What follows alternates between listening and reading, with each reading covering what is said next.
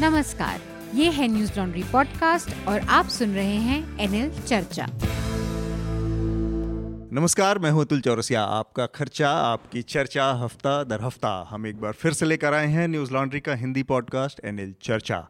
ये चर्चा का 101वां अंक है। हमने पिछले हफ़्ते सौवें अंक का जश्न मनाया था और उसमें आपने देखा कि रवीश कुमार साथ में थे और वंदना राग थी और हमारे साथ परमानेंट उसके तौर पर मेघनाथ अब चर्चा में रहेंगे मेघनाथ ये जो पूरी चर्चा पिछले हफ़्ते की रही आपने चूँकि उसमें बहुत सारी चीज़ें देखी सोशल मीडिया से लेके तो कैसा रिस्पांस था जब हमने वीडियो पे इसको किया? तो वीडियो पे एक्चुअली अभी देख रहा हूँ तो हमारे ऑलरेडी साठ हज़ार व्यूज़ यूट्यूब पे आ गए। पर वो हम्म। रविश कुमार का पुल भी है एक्चुअली कुछ भी हाँ। रविश कुमार का डाल देते तो बस लाखों में चले ही जाता है वो। बाय डिफ़ॉल्ट है। अच्छा। और एक है कि बेसिकली हिंदी पॉडकास्ट हमारे यहाँ पे ज़्यादा है नहीं।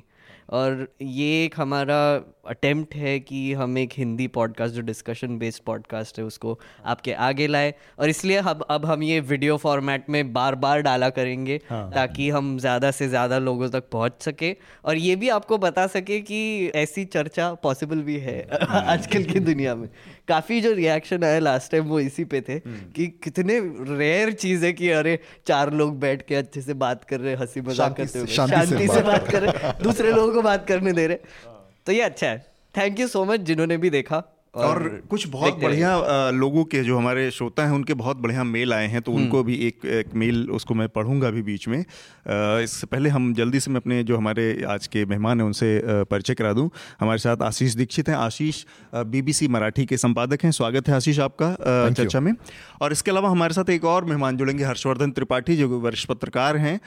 वो रास्ते में कहीं ट्रैफ़िक में थोड़ा फंसे हुए हैं तो वो बीच में चर्चा में हमें हमसे जुड़ेंगे। और ये पूरा का पूरा जो पैनल है इस बार का पुरुषों वाला पैनल है। ऐसा अक्सर होता है क्योंकि कई बार हमने बहुत सारी कोशिशें की लेकिन अभी तक उसमें सफलता नहीं मिली कि किसी तरह से इसको जेंडर वो बैलेंस किया जाए। लेकिन हम बार बार उसमें असफल रहते हैं। तो ये हमारा एक खेद है आप लोगों से कि हम इसको कर हम्म। पाने में असफल रहते हैं। और जो विषय है वो मेघनाथ एक बार बताएँ एक, कि एक और एक और चीज़ मैं एक्चुअली हमारे श्रोताओं को भी बोलना चाहूँगा कि अगर आपको कोई महिला जर्नलिस्ट इस पैनल पे चाहिए तो फिर आप भी सजेस्ट कर सकते हैं कि इनको आप बुला सकते हैं या फिर कोई गेस्ट आपको किस किसी के किसी से सुनना होगा। हिंदी पत्रकार हाँ, और श्रोता भी हमारे बता सकते हैं कि रिकमेंड करें कि तो कौन तो हैं। कीजिए ज़रूर रिकमेंड कीजिए। हम पूरी कोशिश करेंगे उनको लाने के लिए। एक बात मैं भी जोड़ देता हूँ कि हाँ, हम भी बीबीसी में बहुत कोशिश करते हैं कि हमारे सभी पैनल्स में पचास प्रतिशत महिलाएँ लेकिन बहुत प्रॉब्लम आता है स्पेशली लैंग्वेजेस में। मतलब हाँ। हिंदी में तो यू you नो know, थोड़ा आसान है मैं कहूँगा दिल्ली हाँ। मुंबई जैसे शहरों में। पर अगर आपको मराठी में तेलुगु में तमिल में चाहिए तो हम्म। और मुश्किल हो जाता। है। But we are trying really hard but ये हमारे मतलब हमारा जो पूरा का पूरा स्ट्रक्चर है न्यूज़ रूम का उसकी भी एक सच्चाई है कि हमें इस तरह के वॉइस औरतों की महिलाओं के मामले में खोजना मुश्किल होता है। तो बहुत अभी हमें आगे बढ़ना है इस रास्ते पर आप इस बारे में सोच रहे हैं ये देख के भी मुझे बहुत खुशी हुई। थैंक यू हालाँकि ये न्यूज़ लॉन्ड्री में ये सबका एक वो है जैसे हमारा मीडिया रंबल भी है उसमें भी है। ऑलमोस्ट हर पैनल में इस चीज़ की का ध्यान रखा जाता है कि जेंडर का बैलेंस ज़रूर रखा जाए हर पैनल में। किसी भी ऐसा नहीं कि पूरी तरह से मतलब बहुत आ, आ, कोई ऐसी अपवाद की स्थिति होगी जहाँ पे केवल पुरुषों का पैनल हम्म। देखने को आपको मिलेगा। तो विषय के बारे में आज मेघनाथ आप लोगों से चर्चा करेंगे और उसके बाद फिर हम चर्चा शुरू करेंगे। तो आज हम डिस्कशंस करेंगे कुछ विषय है जो मैं आपके सामने रखना चाहूँगा। एक तो हमारे हेल्थ मिनिस्ट्री ने अभी एक ट्रैवल एडवाइजरी इशू की है कि और लोगों को बोला है कि चाइना जाने से चाइना नहीं जाना चाहिए क्योंकि वो कोरोना वायरस का जो इन्फेक्शन है वो बहुत बढ़ रहा है। हाँ। और एक मज़े की बात जो मुझे कल पता चली मज़े की मतलब एक्चुअली बहुत ही अजीब सी बात है पर वो एक हॉस्पिटल बना रहे हैं दो हॉस्पिटल बना रहे हैं वहाँ पे और उसका लाइव स्ट्रीम चालू है। उनको वो दस दिन में बनाना है और लाखों लोग देख रहे हो लाइव स्ट्रीम हॉस्पिटल बनते हुए हम्म। तो चाइना में ये सिचुएशन है मतलब वो पूरे वॉर फुटिंग पे कोरोना वायरस के बारे में कुछ कर रहे हैं कुनाल कामरा से लेके कंट्रोवर्सी हुई yes. कल परसों में और स्पाइस जेट गोएयर और दो अदर एयरलाइंस इंडिगो और एक और एयरलाइन ने उनको अभी बैन कर दिया है। रेलवे ने भी कोई एडवाइजरी डाला है कि ऐसे उनको बैन करना व्यवहार नहीं होने चाहिए हाँ। और बैलगाड़ी से ही जाना पड़ेगा शायद एग्जैक्टली फिर एक ये जो दिल्ली की ऑटो यूनियन है इसने भी कुछ करना चाहिए। सुलभ शौचालय से भी बैन कर दो उनको। तो ये एक ये हुआ और एविएशन मिनिस्टर ने एक्चुअली ट्वीट किया और एयरलाइंस को बोला कि उनको बैन करना चाहिए हम्म। इसके बारे में चर्चा करेंगे एक और है कि अनुराग ठाकुर ने जो नारा लगाया था देश देश के गद्दारों को।, को गोली मारो सालों को उस पर इलेक्शन कमीशन ने कार्रवाई शुरू कर दी है और उनको स्टार कैंपेनर का जो दर्जा दिया गया था उससे हटा दिया गया है और उनको एक रिस्पांस भी देना है थर्सडे तक तो वो भी हम्म। एक डिस्कस करेंगे um, और प्रवेश प्रवेश वर्मा भी उनके भी अगेंस्ट ईसी एक्शन ले रही है उन्होंने भी कुछ कमेंट्स किए थे फिर शर्जील इमाम जो जेएनयू के एक स्टूडेंट है उनके अगेंस्ट सेडिशन का केस फ़ाइल हो गया है और वो हम्म। बिहार में अरेस्ट हो गए हैं हाँ। उसके बारे में थोड़ी सी चर्चा करेंगे। और एक फाइनल चीज़ मतलब प्रशांत किशोर जेडीयू से एग्जिट हम्म, कर चुके हैं। और साथ में पवन हाँ, निका, वर्मा निकाला गया निकाला गया हाँ। निकाला गया सॉरी हाँ। और पवन वर्मा और प्रशांत किशोर को दोनों को निकाला गया। और वो हम्म। कोई कंट्रोवर्सी हो गई थी जब नीतीश कुमार ने भी बोला कि प्रशांत किशोर को हमने अमित शाह के कहने पर ही अंदर लिया था। तो वो बहुत वो ट्विटर पे ही कंट्रोवर्सी हो गई और वो रियल लाइफ में भी ये हो गया।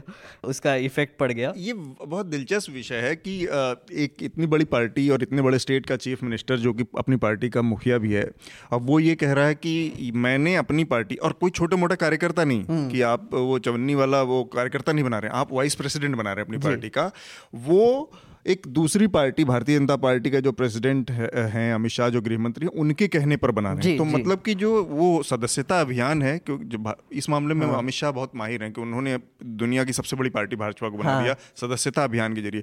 तो अब उनकी इस प्रतिभा का इस्तेमाल नीतीश कुमार भी करे उन्होंने अपनी पार्टी का सदस्यता अभियान आउटसोर्स कर दिया है मुझे उल्टा लगता है कि अब अमित शाह दूसरों की पार्टियों में भी सदस्यता अभियान कर रहे हैं। चलो हम इसी पे चर्चा शुरू करते हैं फिर बेसिकली हाँ। अभी चर्चा शुरू ही हो गई हाँ। है तो हाँ। फिर इसी पे बात करते हैं तो फिर सर एक, एक तो ये ये जो पूरा मामला हुआ जिस तरह से प्रशांत किशोर और पवन वर्मा ने एक सीए को लेकर जो जेडीयू का स्टैंड रहा पार्लियामेंट में पहले लोकसभा में तो उससे उन्होंने नाखुशी ज़ाहिर की थी वहाँ से ये सारी चीज़ें बननी शुरू हुई थी तो मुझे बस एक चीज़ समझ में नहीं आई कि प्रशांत किशोर पार्टी के वाइस प्रेसिडेंट थे तो एक लेवल तक नीतीश कुमार का ये कहना ठीक है कि आपको कोई दिक्कत है तो पार्टी फोरम पे डिस्कस कीजिए। पर जब इतने बड़े दो नेता पवन वर्मा भी एक्स ब्यूरोक्रेट हैं और उन्होंने भी वहाँ पर बातचीत की तो मुझे लगता है कि पार्टी के अंदर इतने इस तरह के फोरम का निश्चित रूप से अभाव रहा होगा या फिर इस तरह के क्योंकि ये जो रीजनल पार्टियाँ हैं ये भले ऊपर से कहती रहें लेकिन इनके अंदर का डेमोक्रेटिक सेटअप बहुत बहुत कमज़ोर कमज़ोर बहुत छोटा होता है। तो मुझे नहीं लगता कि इसमें मतलब इतना ज़्यादा स्पेस इन लोगों के पास रहा होगा, जो नीतीश कुमार कह रहे हैं कि पार्टी के अंदर बात करनी चाहिए। और दूसरा, इस मामले में जेडीयू का जो स्टैंड रहा, उस पर मैं आशीष आपसे जानना चाहूँगा कि ये जो स्टैंड है कि सीए को लेके लोकसभा में आप कुछ कहते हैं और राज्यसभा में कुछ कहते हैं तो ये जेडीयू की अपनी इंटरनल पूरी पॉलिटिक्स के बारे में बताता है कि वो कितना कन्फ्यूज़ है। जेडीयू बिल्कुल, और मुझे लगता है कि नीतीश कुमार ने बार बार जितनी बार पलटियाँ खाई है, उससे लगता है कि उनका बस एक मकसद साफ़ दिख रहा है कि मुझे सत्ता में बने रहना है। चाहे मैं आरजेडी के साथ जाऊँ, चाहे मैं बीजेपी के साथ जाऊँ, कोई भी साथ में मुझे सत्ता में बने रहना है। और ये जो आइडियोलॉजिकल कन्फ्यूज़न है, वो रिफ्लेक्ट हो रहा है। तो जो पार्टी के जो बाकी लीडर्स हैं हम्म। उनको ये नहीं समझ में आ रहा है कि भाई हम इस इस आइडियोलॉजिकल इसमें हैं या उसमें हैं हम्म। और इसका उसका उन्हें प्रॉब्लम हो रहा है दूसरा मुझे लगता है कि प्रशांत किशोर के साथ नीतीश कुमार को शुरू से ही ट्रस्ट का प्रॉब्लम था क्योंकि हम्म। प्रशांत किशोर कोई यू नो ज़मीन से ऊपर आए हुए नेता तो थे नहीं। प्रशांत किशोर एक खुद की कंपनी चलाते हैं और उन्होंने मोदी को 2014 में जिताया था। फिर अभी जगन मोहन को आंध्र प्रदेश जीतने में मदद की थी। फिर आदित्य ठाकरे और शिवसेना को वो सलाह दे रहे हैं। फिर स्टालिन को हम्म। तमिलनाडु में यू नो स्टालिन के साथ चर्चा अभी शुरू है। हम्म। तो प्रशांत किशोर एक पार्टी में रहते हुए वो बाहर के भी सभी काम कर रहे थे। हम्म। तो शुरू से उन दोनों में ट्रस्ट का इशू था और उसमें ये आइडियोलॉजिकल कंफ्यूजन आ गया। और फिर मुझे लगता है फिर उन दोनों में बिगड़ गई बात। ये एक बहुत इंटरेस्टिंग चीज़ है। प्रशांत किशोर जो कैरेक्टर है वो मुझे बहुत फैसिनेटिंग बहुत ही बहुत ही इंटरेस्टिंग कैरेक्टर है वो। क्योंकि जैसे आपने बोला कि वो एक आईपैक नाम की कंपनी चलाते हैं वो पॉलिटिकल कंसल्टेंट है। तो पॉलिटिकल कंसल्टेंट जो इंग्लिश में बोलते हैं हम उनको मर्सनरीज बोलते हैं। जैसे आप हायर करो उनको और वो हम्म। आपके लिए काम करेंगे। और उन्होंने एक मशीनरी टाइप बना ली है आई पैक के नाम पे जिसमें आप वो उनको हायर कर लो आपको वो सोशल मीडिया में हेल्प करेंगे आपको वो कैंपेनिंग में हेल्प करेंगे प्लानिंग हम्म। करवा देंगे सब कुछ करवा देंगे। वेस्ट बंगाल में भी ममता बनर्जी ने उनके सर्विसेज़ ले ली आम आदमी पार्टी ने भी उनके सर्विसेज़ ले लिए। अब इस सिचुएशन में अगर ये जेडीयू के जो वाइस प्रेसिडेंट नंबर टू है वो वो भी एक है हाँ, तो सीधा नंबर टू कैसे बन गए वो भी एक थोड़ा सा सोचने वाली बात है। वो एक्चुअली ढूंढना पड़ेगा क्योंकि अभी ये जो आ रहा है कि अमित शाह ने बताया था। हाँ, तो हाँ, अभी हमें सच्चाई नहीं पता है हमें सच्चाई नहीं पता है। और और ये बहुत कंफ्यूजिंग था क्योंकि हुआ क्या कि पवन वर्मा ने एक ट्वीट किया था लेटर hmm. जो हम्म। जो थोड़ा कॉन्टेक्स्ट दे देते कि hmm. पवन वर्मा ने एक लेटर ट्वीट किया था जिसमें उन्होंने बोला कि नीतीश कुमार ने अपना ये सिटीजनशिप अमेंडमेंट बिल पे स्टैंड क्लियर करना चाहिए कि अगर वो फॉर है या अगेंस्ट है हम्म। वैसे नीतीश कुमार के पार्टी ने तो फॉर वोट किया था तो वो भी एक है जो उन्होंने मेंशन किया था अब इस पे प्रशांत किशोर ने उनका वॉइस ऐड कर दिया था कि हाँ सही है वो जो बोल रहे सही है वो क्लियर किया जाए उन्हें एंटी कॉन्स्टिट्यूशनल भी कहा हाँ। ये जिस तरह से मामला लेकिन एक चीज़ मुझे बताइए कि इस चीज़ से नीतीश कुमार बताना क्या चाहते थे कि उनको अमित शाह के कहने पर पार्टी का मिल लिया गया इससे मतलब इस मैं लोग राजनीति को समझने वाले इस चीज़ को समझ नहीं पा रहे हैं कि इससे से अल्टीमेटली नीतीश कुमार का क्या गोल अचीव हो रहा था कि एक तो ये डिस्क्रेडिट हो जाएँगे सिंपल से हम्म, दिखता है हम्म, कि ये मतलब इनके ऊपर मेरा पहले विश्वास नहीं था। लेकिन इससे ज़्यादा सवाल ये आपके अपने ऊपर खड़ा करता है नीतीश कुमार के ऊपर सवाल हाँ। पैदा होता है कि आप दूसरों के कहने पे खुद की पार्टी में लोग लेते हैं तो नंबर टू पे। एग्जैक्टली पर मुझे एक एक वही सोचना सोचने वाली बात है कि नीतीश कुमार जैसे बड़े पार्टी के नेता ने सीए पे स्टैंड क्लियर क्यों नहीं किया? आई मीन ये तो लेजिटिमेट क्वेश्चन था मुझे हाँ। लगता है पवन वर्मा ने जो डाला। हम्म। और फिर ये भी दिखाता है कि इनके इनमें शायद इंटरनल पार्टी डेमोक्रेसी तो कुछ है नहीं। वैसे तो हमारे यहाँ पे कोई भी पार्टी में इंटरनल डेमोक्रेसी हाँ। है नहीं।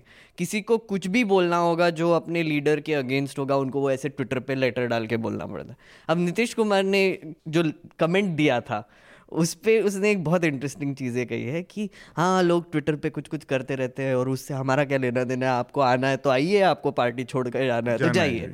अब उन्होंने बोला कि उन्होंने कुछ लेटर लिखा पर उन्होंने नाम नहीं मेंशन किया। तो मुझे पहले लग रहा था कि ये पवन वर्मा के बारे में बात कर रहे हैं।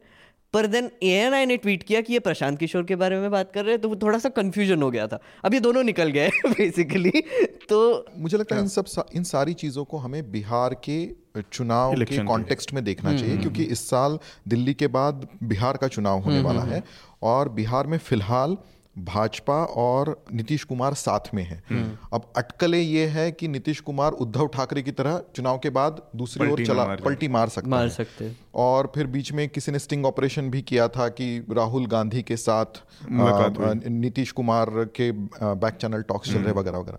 ऐसे माहौल में नीतीश कुमार को ये दिखाना भी ज़रूरी है कि भारतीय जनता पार्टी को ये दिखाना भी ज़रूरी है कि नहीं मैं आप ही के साथ हूँ। हम्म। और ये जो सारी अटकलें ये नहीं है मैं आपके साथ फ़िलहाल हूँ और मैं आपके साथ रहूँगा।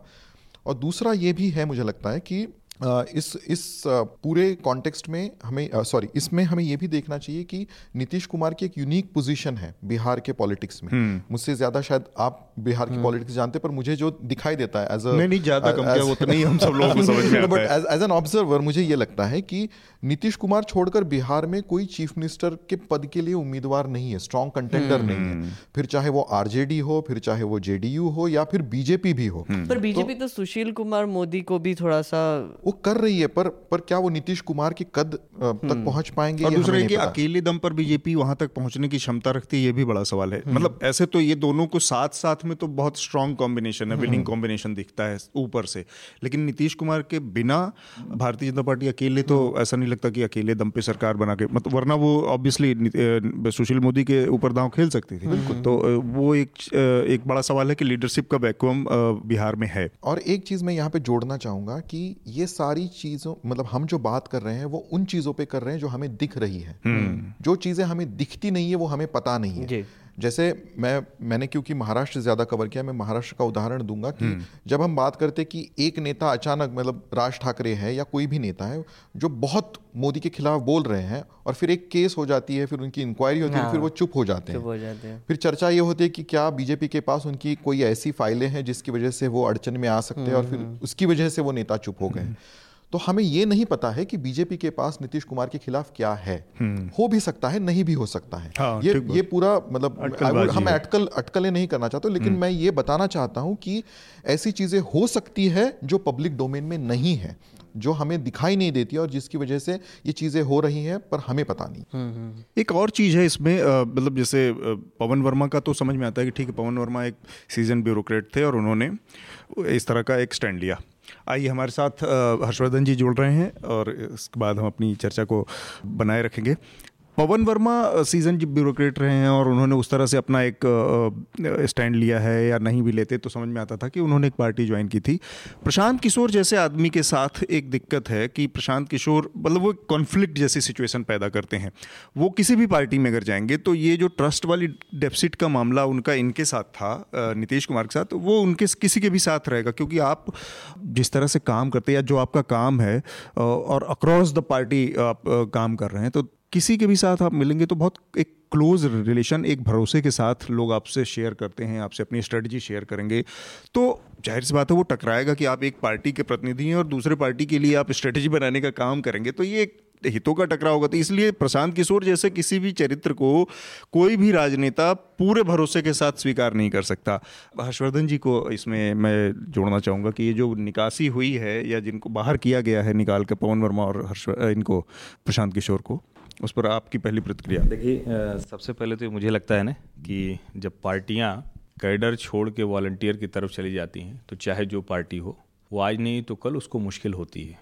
और जो आपने बात कही, मुझे लगता है कि अगर जैसे आप अलग अलग काम तय करते हैं और political process within party नहीं आ रहा है वो बाहर से कोई एक आदमी आए और वो तय करे आपकी पार्टी का पॉलिटिकल प्रोसेस रणनीति तो हाँ। सबसे खतरनाक तो वही है हम्म। मैं खतरनाक कहूँगा वो खराब। और आप नहीं है हम्म। खतरनाक है कि क्योंकि एक आदमी आप किसी भी स्ट्रीम से हो कोई भी आपकी आइडियोलॉजी हो कोई भी पॉलिटिकल आप प्रोसेस बढ़ा रहे हैं तो आप एक तय प्रक्रिया के तहत बढ़ाते हैं आपकी कोई एक थीम होती है आपका कोई एक बेस होता है उस आधार पर आप कहते हैं कि हमारे साथ कार्यकर्ता जुड़ेंगे और हम काम करेंगे हम सत्ता में आएँगे तो ऐसे दिखेंगे विचारधारा वाली विचारधारा होती हम्म। है और एक आदमी आता है जो दावा करता है कि अलग अलग चुनावों में उसने सबको जिता ही दिया हम्म। अगर इतना जिता दिया तो एक पार्टी बना लो और आ जाओ भारतीय लोकतंत्र है बड़ा खूबसूरत है कोशिश करके देखो उसे हम मीडिया वालों ने माइलेज भी बहुत ज़्यादा दे दिया हम्म। इतना माइलेज अगर ऐसे माइलेज देना है तो हर समय जब गांधी जी रहे होंगे तो उनके आंदोलन को भी बहुत से लोग उनके पोस्टर बैनर छपवाते रहे होंगे बहुत से लोग उनके लिए कुछ हम्म। कुछ करते रहे होंगे।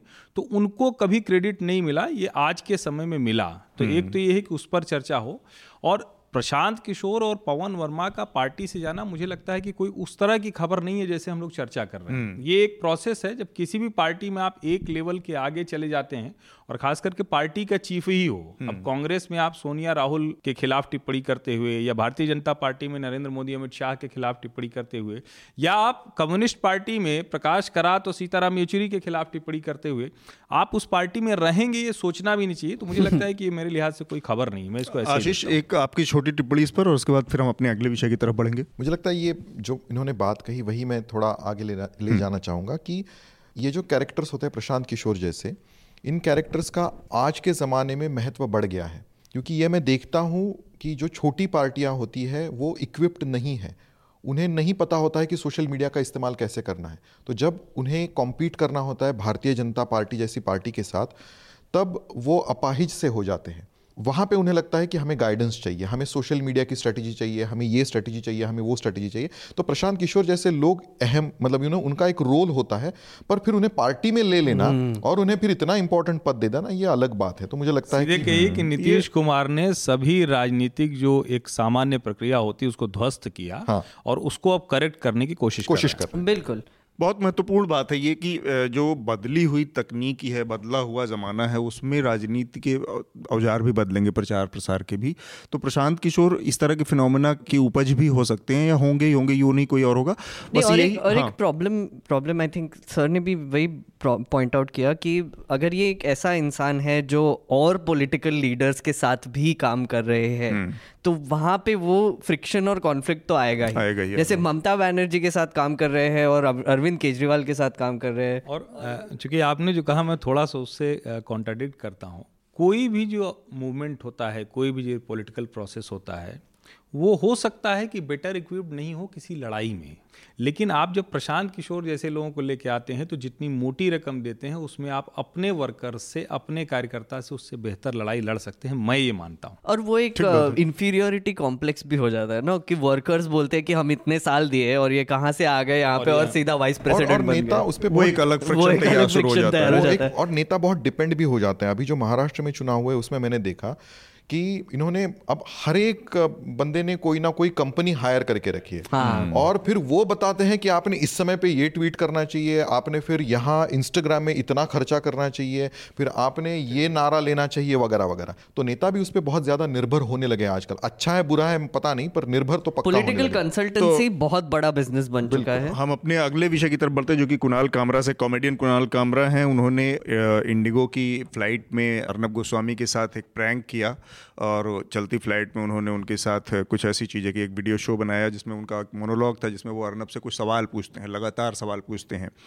तो उसके बाद इंडिगो ने उनको बैन किया और उसके बाद देश के हमारे जो नागरिक उड्डयन मंत्री हैं, सिविल एविएशन मंत्री, उन्होंने एक ट्वीट किया कि ऐसे अनरूली पैसेंजर जो मतलब ठीक जो बदतमीजी करते हैं फ़्लाइट के दौरान ऐसे लोगों को बैन करना चाहिए और सबको बैन मतलब बाकी जो फ़्लाइट एयरलाइन कंपनियाँ हैं उनको भी इस पर विचार करना चाहिए उसके बाद से एक तरफ़ से सारी एयरलाइंस ने कुणाल कामरा को फ़्लाइट के लिए बैन कर दिया और इसके अलावा मेरे ख्याल से केवल एक एयरलाइन कंपनी बची है विस्तारा विस्तारा। जिसने अभी तक इस पर कोई अपना विस्तारा का नहीं दिया एक मतलब अनऑफिशियल सोर्स बेसिकली का स्टेटमेंट आया है कि हम हम्म।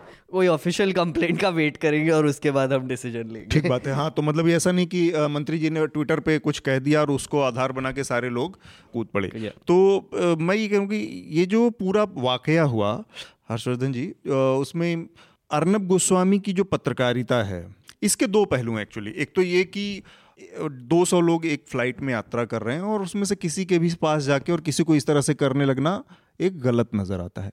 लेकिन जब आप अर्नब गोस्वामी हो जाते हैं मतलब आप एक पब्लिक फिगर हैं, ये बात पहले तो यहाँ पे इसको साफ़ कर लेना चाहिए हमें कि वो एक पब्लिक फिगर है जो ओपिनियन बनाने, बिगाड़ने के खेल में है। ऐसे किसी आदमी से किसी तरह इस तरह के से सवाल जवाब करना, इन दोनों चीज़ों में अंतर रखकर अर्नब गोस्वामी के साथ जो किया गया, उस पर आपकी क्या प्रतिक्रिया है? देखिए, आपने पहले कहा तो मैं साफ़ करूँ पहले। कि अर्नब गोस्वामी पहले ऐसे व्यक्ति नहीं है जो राय बनाने बिगाड़ने के खेल में है। हाँ हाँ। खेल कोट अन कोट इस देश में वो खेल बरसों से होता रहा। अब अर्नब ने लीड ले ली तो बड़े लोगों को दिक्कत हो रही बड़ी मुश्किल में है वो लोग। हम जब किसी के खिलाफ कोई खबर करते हैं क्योंकि हम सब पत्रकार हैं किसी पर कोई स्टैंड लेते हैं हम्म। तो हमें भी तय होता है कि कहाँ तक हमें जाना है।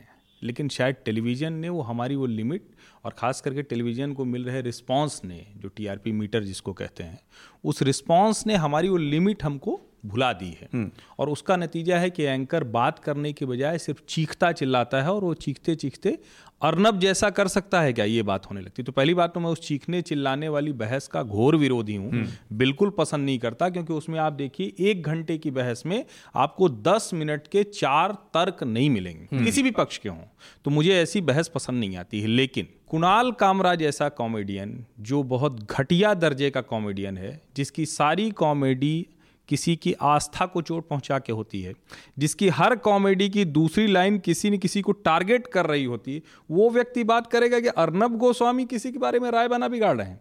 ये हुआ पहला पहलू। दूसरा पहलू जब आप सार्वजनिक जीवन में हैं और सार्वजनिक स्थल पर हैं आप फ़्लाइट यूज़ कर रहे हैं आप हवाई जहाज़ में चल रहे हैं आप रेलगाड़ी में चल रहे हैं आप बस में चल रहे हैं हम्म। आपने सारे के सारे यात्रियों की प्राइवेसी को खतरे में डाल दिया। और आप इस चीज़ को बड़ी, अभी एक मैं रेडियो जॉकीज को बड़ा सुनता हूँ, वो सबसे बढ़िया वही कमेंट देते हैं। एक ने कहा कि कोई हवाई जहाज़ उड़ना था, लेकिन किसी ने चूहा चिल्ला दिया और वो हवाई जहाज़ अगले अड़तालीस घंटे नहीं उड़ा, क्योंकि चूहा था, वो कुछ भी कर सकता था, उसमें गड़बड़ करता तो इतने यात्रियों की जान खतरे में जा सकती है।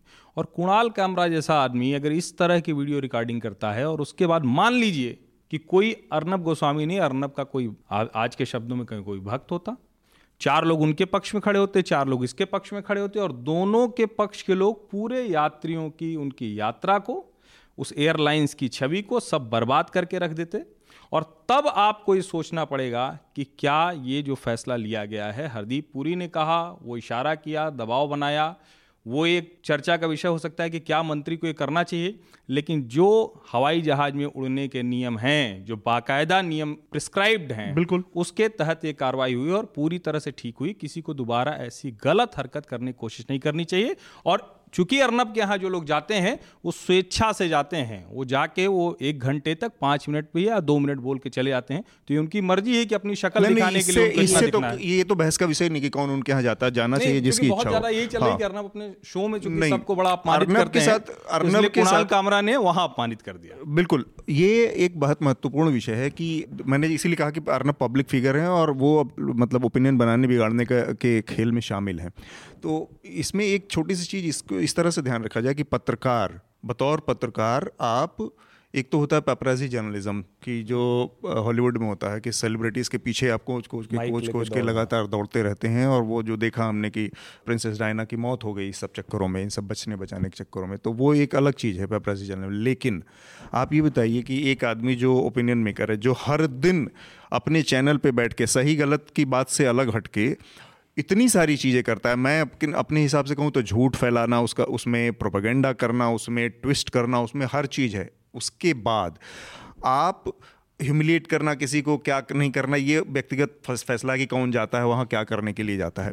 ऐसे आदमी को जब हज़ार कोशिशें और कोई तरीका नहीं है, एक तरफा वो अपनी बात कहता है अपने चैनल पे, अपने मंच पे, उससे बात करने की मैं यहाँ पे न्यूज़ लॉन्ड्री, चूँकि हमारा मीडिया क्रिटिक प्लेटफॉर्म है, हम लोग पत्रकारिता, पत्रकारों, उनके ऊपर भी एक लगातार नज़र रखते हैं। तमाम मतलब कम से कम सैकड़ों हमारी कोशिशें फेल होगी कि अर्नब गोस्वामी से किसी तरह की बातचीत की जाए किसी तरह से प्लेटफॉर्म पे लाके उनकी भी चीज़ों को समझाया जाए या कुछ संवाद की, की एक, एक बनाई जब वो सब असफल हो गए। ऐसे में हमारे यहाँ पे एक्चुअली हमारी गेस्ट कोऑर्डिनेटर भी यहाँ पे बैठी है स्निग्धा। स्टैंडिंग इंस्ट्रक्शन है कि अर्नब गोस्वामी को हर महीने एक बार पूछना है कि इंटरव्यू दोगे क्या? देंगे तो हाँ, तो उसके बाद ऐसे आदमी के साथ अगर कोई अब ये तो ये हुआ कि प्राइवेसी में प्राइवेसी का मामला क्या है कि जब आप पब्लिक फिगर हैं तो हमारी पार्लियामेंट में बलात्कार का आरोपी था या हमारी पार्लियामेंट में कोल स्कैम के मामले में शिबू सोरेन महीनों गायब रहे, को किसी को हवा नहीं लगी। ऐसे मौके पर जब पत्रकार जाता है, पकड़ता है उससे बाइट लेने का, और क्या तरीका है? आपको लगता है कि वो इंटरव्यू देगा आपको? या अपनी बात कहने के लिए आपको बुलाएगा अपने घर? पत्रकार ब्रीच करते हैं। उसका बयान लेने की कोशिश की जाती है, करना चाहिए। अर्नब गोस्वामी के साथ भी ऐसा हुआ। अर्नब गोस्वामी की की प्रवेशी या उनसे इसमें कि उनके साथ ऐसा नहीं करना चाहिए या उनसे ऐसे और क्या तरीका है अर्नब गोस्वामी इस बातचीत करने का? अगर अर्नब गोस्वामी हर दिन ये काम कर रहे हैं मुझे मुझे ये लगता है कि क्या ब्रीच करना पत्रकारों का हक है? मतलब अगर किसी को बात नहीं करनी है तो उसके बेडरूम में घुसना और सब जगह पे जाके घुसना और उसके पीछे लगना और उसे बिल्कुल नहीं छोड़ना। मतलब यू नो मैंने मतलब मैं दस साल टीवी पत्रकारिता कर चुका हूँ और मुझे इस तरह की पत्रकारिता बिल्कुल पसंद नहीं है। मुझे लगता है ये ठीक नहीं है। और ये टाइम्स नाउ ने ही शुरुआत की इन चीज़ों की। मुझे आज भी याद है, दस साल पहले की बात है कि अगर कोई मतलब डिनाई कर देता है बात करने से। अगर यू नो नहीं मुझे इस बारे में बात नहीं करनी है तो वो हम बाइट भी नहीं चलाते थे। हम्म। पर फिर अर्नब गोस्वामी ने मतलब टाइम्स नाउ पे नई चीज़ शुरू की कि डिनाइल ऑन कैमरा दिखाना है। हम्म। मतलब उनका रिपोर्ट उनके पीछे जा रहा है बताइए बताइए क्या हो नहीं मुझे बात नहीं करनी बताइए बताइए क्या नहीं बात नहीं करनी बताइए बताइए। और फिर वो पूरा तीन चार मिनट का डिनाइल वो दिखाएँगे and blah blah person refuses to talks to Times Now तो ये जो ये जो एक कल्चर लाया कि आप किसी के भी घर में घुस सकते हैं आप कहीं भी घुस सकते हैं और उनसे पूछ सकते हैं क्योंकि आप पत्रकार हैं और आपको ये हक है मुझे लगता है ये ठीक नहीं हुआ क्योंकि इससे पत्रकार भी बदनाम हो गए। तो कुणाल कामरा का अब ये कहना है कि क्योंकि अर्णब गोस्वामी ने ऐसे किया तो इसलिए मैं उनके साथ वही कर रहा हूँ। ये तो ऐसे हो गया कि आपने मुझे तमाचा मारा मुझे अच्छा नहीं लगा तो मैंने आपको पकड़ के पीट दिया। तो फिर मैं आपके बराबर हो गया। फिर हम्म। हम दोनों तो एक जैसे हो गए। हम्म। फिर मैं तो कोई कंप्लेंट नहीं कर सकता तो मुझे लगता है कि अगर मुझसे पूछे तो इस तरह की पत्रकारिता मुझे बिल्कुल पसंद नहीं है कि यू you नो know, अगर किसी को बात नहीं करनी है तो अच्छा, बस एक छोटी सी चीज़ खाली इसमें। एक थोड़ा सा बस इंटरव्यू हाँ, करता हूँ। हम्म। अभी कुणाल कामरा ने ट्वीट किया है कि किसी दिन मुझे फ़्लाइट में संबित पात्रा मिल जाए। हम्म। अब क्या करेंगे कुणाल कामरा? जगह जगह ऐसे नेताओं के साथ पत्रकारों के साथ वो ये करेंगे और मान लीजिए कि उनके साथ किसी ने कर दिया तो उसके बाद क्या हुआ? अभिव्यक्ति की स्वतंत्रता खतरे में पड़ेगी? और जिस अर्नब को मैं एक लाइन उसको साफ़ साफ़ कह रहा हूँ, इसको न्यूज़ लॉन्ड्री के दर्शक बहुत ध्यान से सुने। जिस अर्नब को कहा जा रहा है कि वो हर दिन रात को टीवी चैनल पर बैठ के लोगों के बारे में राय बनाता, बिगाड़ता है।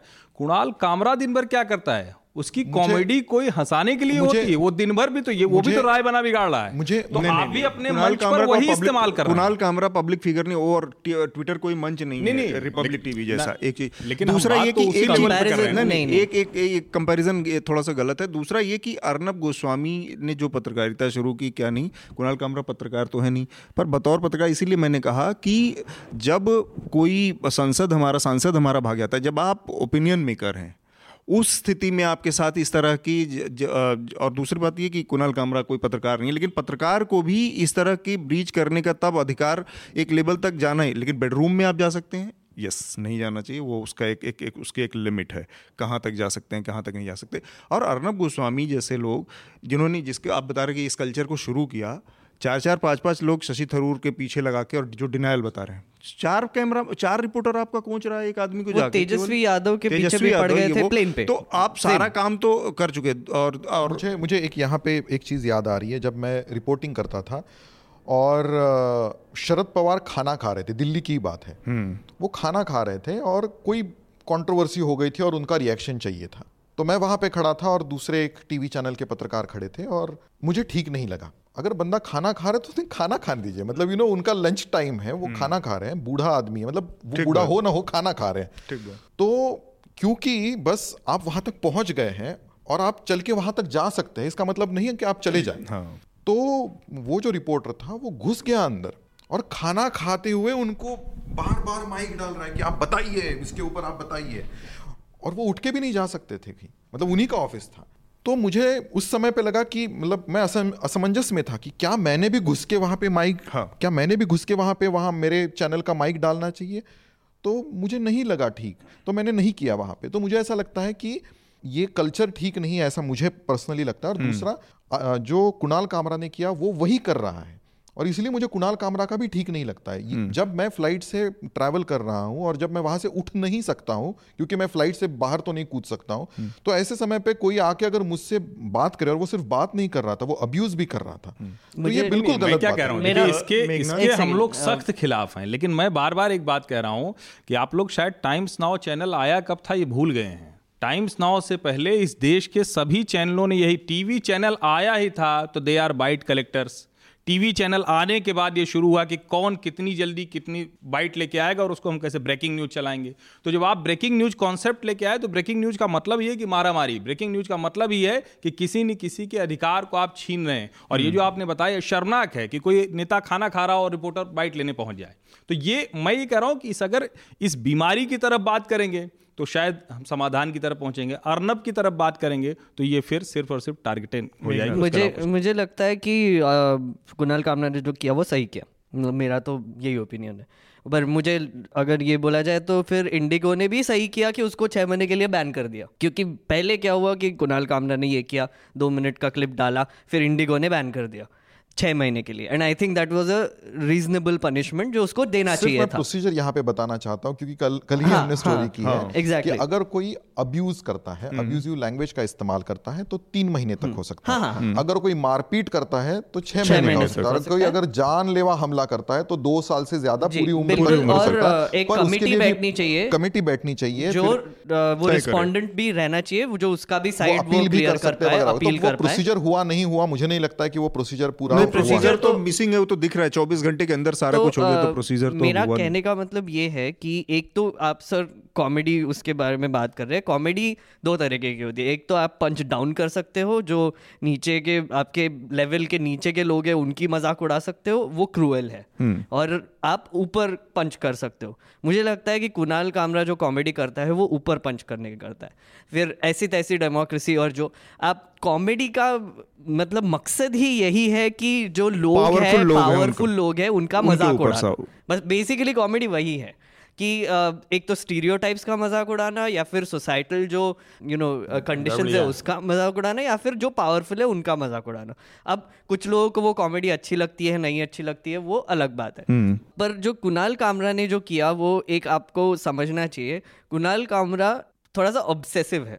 जो अर्नब गोस वो काफ़ी बार बोल चुका है कि अर्नब गोस्वामी रोज रात को देखता है वो और उसका और उसका हाँ, रूममेट और वो पिंग ह्यूमन जो एक है वो वीडियो भी बनाते हैं उसके बार बार रमित वर्मा। रमित वर्मा वो भी बहुत वीडियोस बनाते हैं। हम्म। अब आप सोचिए कि रात भर वो देखते हैं देखते हैं गुस्सा आता है गुस्सा आता है गुस्सा आता है और एक दिन आता है जब ये प्लेन में बैठे हुए तो अब क्या करेंगे?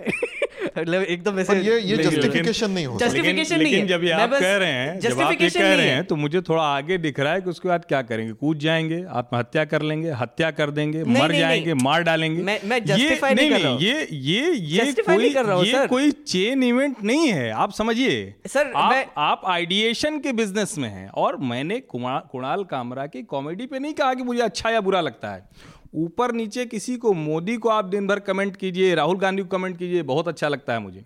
लेकिन आप वो करते करते पार्टी बन जाएँ वो पत्रकार के लिए भी खतरनाक है कॉमेडियन के लिए भी खतरनाक कुणाल कामरा पत्रकार नहीं है पार्टी पार्टी बेसिक एक लाइन बोला। अरे एक बेसिक लाइन यहाँ पे हम लोग सकता हूँ कॉमेडियन है। एक बेसिक लाइन की ऐसा कंफ्यूजन हो रहा है कि कुणाल कामरा पत्रकार नहीं वो कॉमेडियन है और अपना काम करते हैं। एक यहाँ पे सिर्फ़ मैं बात हाँ। कहना चाहूँगा कि अब हम उस दौर में आ चुके हैं। जहाँ पे कॉमेडियंस सिर्फ़ कॉमेडियंस नहीं है। नहीं है एग्जैक्टली exactly. और ये पहले यूनाइटेड स्टेट्स ऑफ़ अमेरिका में हुआ हमने यूनाइटेड किंगडम में देखा yes. कि जब कॉमेडियंस पॉलिटिकल सिस्टम का एक हिस्सा बन जाते जैसे कि हमने जो पिछली बार चार्ली चैपलिन क्यों देखिए उन्होंने पॉलिटिकल स्टैंड लिया तो अभी के अगर चुनाव की बात करें तो ट्रंप का जो चुनाव हुआ था इससे पहले जो हुआ था उस समय पे जॉन ऑलिवर जैसे जो कॉमेडियंस है पॉलिटिकल कॉमेडियंस है वो सिर्फ़ पॉलिटिक्स की कॉमेडी हम्म, करते हैं। हम्म। कुणाल कामरा बीवी बच्चों पे जोक्स नहीं करता है हम्म। वो सिर्फ़ पॉलिटिक्स पे जोक्स करता है। So he is a political comedian तो ऐसे पॉलिटिकल कॉमेडियन सेंटर स्टेज में आ गए थे यूएसए में। और वो लगभग पत्रकारिता करने लगे थे। तो जॉन स्टुअर्ट एग्जैक्टली तो वो लगभग जैसे कि अगर जॉन ऑलिवर का शो है तो वो शो क्या है? वो कॉमेडी है वो न्यूज़ है वो एनालिसिस है वो क्या है? वो तो मतलब यू नो वो सब मिक्स है। तो अब हमारे पास कुणाल कामरा जैसे कैरेक्टर्स आने लगे हैं जो विशुद्ध कॉमेडियंस नहीं है। हम्म, हम्म। वो वो वो पॉलिटिक्स के ऊपर बात करते हैं और वो सारी चीज़ें करते हैं। आप तो, ऐसी तैसी डेमोक्रेसी भी देख exactly, वो तो वही तो, करते तो, हैं तो, तो तो हमें ये भी समझना चाहिए कि अब हम उस दौर में आ गए हैं जहाँ पे कॉमेडियंस पॉलिटिकल कमेंटेटर्स बन जाते हम्म, हैं। ठीक बात। नहीं और ये स्थितियाँ होती है जैसे आप तो अगर बहुत खराब मानता नहीं हूँ। मैं तो जरा दूसरी तरह से देखता हूँ। मुझे लगता है कि हम पत्रकारों को इस भ्रम से बाहर आना चाहिए। न तो हमें कॉन्स्टिट्यूशन ने कोई प्रिविलेज दिया हुआ है न कोई हमारा प्रिविलेज है। तो कोई भी आदमी सिटीजन जर्नलिज्म कर सकता है। लेकिन मैं क्या कह रहा हूँ कि दोनों को फ़र्क रखना पड़ेगा ना। और क्या पत्रकार को भी ये है क्या कि किसी को भी वो फ़्लाइट में जाए और इस तरह से उल्टे सीधे सवाल करते हैं व्यूज़ करते रहे। को भी ये कराया किया। नहीं नहीं ये मैं वही कह रहा हूँ कि दोनों का फ़र्क जो है दोनों के फ़र्क को आपको बहुत ठीक से समझना हम्म। पड़ेगा। आप जब किसी नेता के पीछे किसी बाइट को लेने जा रहे हमने तो इस देश में उस पर भी हंगामा कर दिया था कि डिफेंस एयरपोर्ट पर कुछ पत्रकार सेल्फी डाल देते हैं। एक छोटी सी चीज़ है कि अर्नब गोस्वामी ने जिस स्तर पे ले जाके अर्नब गोस्वामी के साथ ये हुआ किसी और के साथ ऐसा होगा इसकी मुझे बहुत कम संभावना लगती किसी और पत्रकार के इन द सेंस। पत्रकारों के साथ हुआ। नहीं नहीं मैं तो कह रहा हूँ आप संभावना कह रहे हैं मैं तो कह रहा हूँ आशंका ज़्यादा लग रही है बहुत ज़्यादा लोगों पर ये आजकल बहुत सारे पत्रकारों के साथ हो रहा है। अब इस पर भी चर्चा हो सकती है कि क्या वो पत्रकार है या ओपिनियन मेकर्स हैं। हम्म। पर अगर आपको याद होगा तो मुझे लगता है ये कुछ दिनों पहले दीपक चौरसिया के साथ हुआ। था फिर जी हम्म। न्यूज़ के हम्म। जो एडिटर है सुधीर के साथ हुआ था। ये मेडिसिन स्क्वायर में राजदीप सरदेसाई के साथ हुआ था। तो जिस मतलब आपको अगर पत्रकार पसंद नहीं है तो आप उनके साथ जो चाहे कर सकते हैं। ये अब लोगों में भी होने लगा है। हाँ। और ये पत्रकारों के लिए भी बहुत अच्छी बात नहीं है। मतलब उन्हें भी अब समझना पड़ेगा कि we need to be responsible whenever we do journalism और हमें yes. हम जर्नलिज्म कर रहे हैं या और कुछ कर रहे हैं ये पत्रकारों को भी सोचना इस, आखिरी कमेंट इसके बाद हम इसमें हाँ, एक चीज़ जो है वो अगेन मिसिंग हम मिस आउट करते हैं बार बार कि इसमें सरकार का रिएक्शन क्या था राइट right? वो मैंने वही बोला कि इंडिगो ने जो किया वो सही किया छह महीने के लिए बैन कर दिया प्रोसीजर था नहीं था वो एक है ऑब्वियसली क्वेश्चन है। पर जब सिविल एविएशन मिनिस्टर इमीडिएटली घंटों में ट्वीट करता है और बाकी के एयरलाइंस को बोलता है कि टैग करें। अब वो बाकी के एयरलाइंस भी ट्वीट करने लगते हैं और फिर सिविल एविएशन मिनिस्टर अटेंडेंस लगाने की तरह हाँ हमने भी कर दिया हाँ हमने भी कर दिया हाँ, हमने बहुत शर्मनाक ये बहुत घटिया चीज़ है हम्म। और इनका एक मैसेज देने का ये मेथड है कि आप अगर हमारे हमारे प्रोपोगैंडिस्ट पत्रकारों को आप अब छुएँगे भी तो हम, चलने तो हम नहीं इसको चल, चलने नहीं देंगे। ये अब पूरे पत्रकार कम्युनिटी सारे इंडिया को पता चल गया है कि अर्नब गोस्वामी को कोई हाथ नहीं लगा सकता। अर्नब गोस्वामी जो लुटियंस मीडिया लुटियंस मीडिया करके चिल्लाता रहता है कि ये अब वो बन गया है लुटियंस मीडिया वो बोल रहा है कि मेरा बाप कौन है तू नहीं जानता। हम्म। ये ये मुझे लगता है कि मैं इतने सख्त शब्दों में तो नहीं कहूँगा लेकिन मुझे ये ज़रूर लगता है कि एक मैसेज गया है कि कि कि हम कुछ चुनिंदा पत्रकारों के साथ हैं। अगर उनके साथ दुर्व्यवहार होता है तो हम कार्रवाई करेंगे तुरंत करेंगे। और और ये अच्छा हुआ ये अच्छा हुआ कि सामने आगे आ गया है ये ये आगे आ गया है सामने कि कुणाल कामरा कितना एस्टेब्लिशमेंट जर्नलिस्ट है ये एक इंसिडेंट से हमको पूरा दिखाई देता है। मुझे लगता है कि काफ़ी इस पर दिलचस्प चर्चा हुई हाँ। एक आखिरी चीज़ की हाँ, आप मतलब जो आपका ओपोनेंट है वो आप किसे चुनते हैं? इससे भी बहुत सारी चीज़ें पता चलती है। मतलब यू नो स्पेशली आप कौन से वेट में खेलते हैं? आप सेवेंटी के में खेलते हैं आप सिक्सटी के में खेलते हैं वगैरह वगैरह। तो अगर भारत सरकार कुणाल कामरा को चूज़ कर रही है अपोज हम्म। करने के लिए तो इसके दो मतलब होते हैं। एक तो भारत सरकार बहुत नीचे आ रही है या कुणाल कामरा बहुत बहुत ऊपर चला गया है। ठीक बात है। ये भी इसको ऐसे भी देख लेना हाँ। कि अर्नब की भक्ति में कुणाल इतना लीन हो गया कि वो अर्नब बन गया। ठीक बात। है तो आ, हमारे जो पिछला सवा एपिसोड था उस पर काफ़ी सारे कमेंट आए थे और एक एक मेल है जिसको मैं पढ़ रहा हूँ थोड़ा संक्षेप काफ़ी बड़ा है और बहुत कंस्ट्रक्टिव तरीके से इन्होंने लिखा है। राज शेखर सेन हैं सैन जोस कैलिफ़ोर्निया में रहते हैं और पिछले हफ़्ते हमने चर्चा की थी इंदिरा जयसिंह का जो बयान आया था फांसी को लेकर और माफ़ी को लेकर।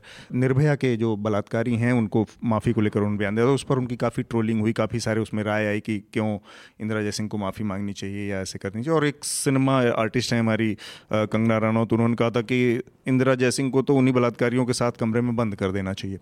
खैर तो हमने उस पर बहस की थी, उस पर राजशेखर सेन ने बहुत एक, बहुत ही आर्टिकुलेट तरीके से अपनी बात रखी है इस पूरे विषय पर। मैं हल्का, पूरा तो नहीं पढ़ूँगा, जल्दी से एक थोड़ा थोड़ा पढ़ के इसको और अपने श्रोताओं को बताता हूँ। तो उसमें इन्होंने लिखा है कि the reason for criminal justice to exist is because justice has to be preemptive and not retributive in other words the reason for judiciary and criminal trials to exist is not to decide on punishment for the criminal but to ensure that more lifes are saved through the application of rule on a scientific basis तो वैज्ञानिक तर्कसंगत तरीकों से एक ऐसा न्यायिक system बनाना होता है कि जो एक ऐसे सिस्टम के तौर पे काम करे कि जिसकी वजह से लोग इस तरह की चीज़ों से बचें या उसके तरफ़ मुखातिब ना हो। और एक प्रियमटिव तरीका हो गया कि किसी भी समाज में उससे अपराधों से लोग दूर जाएँ।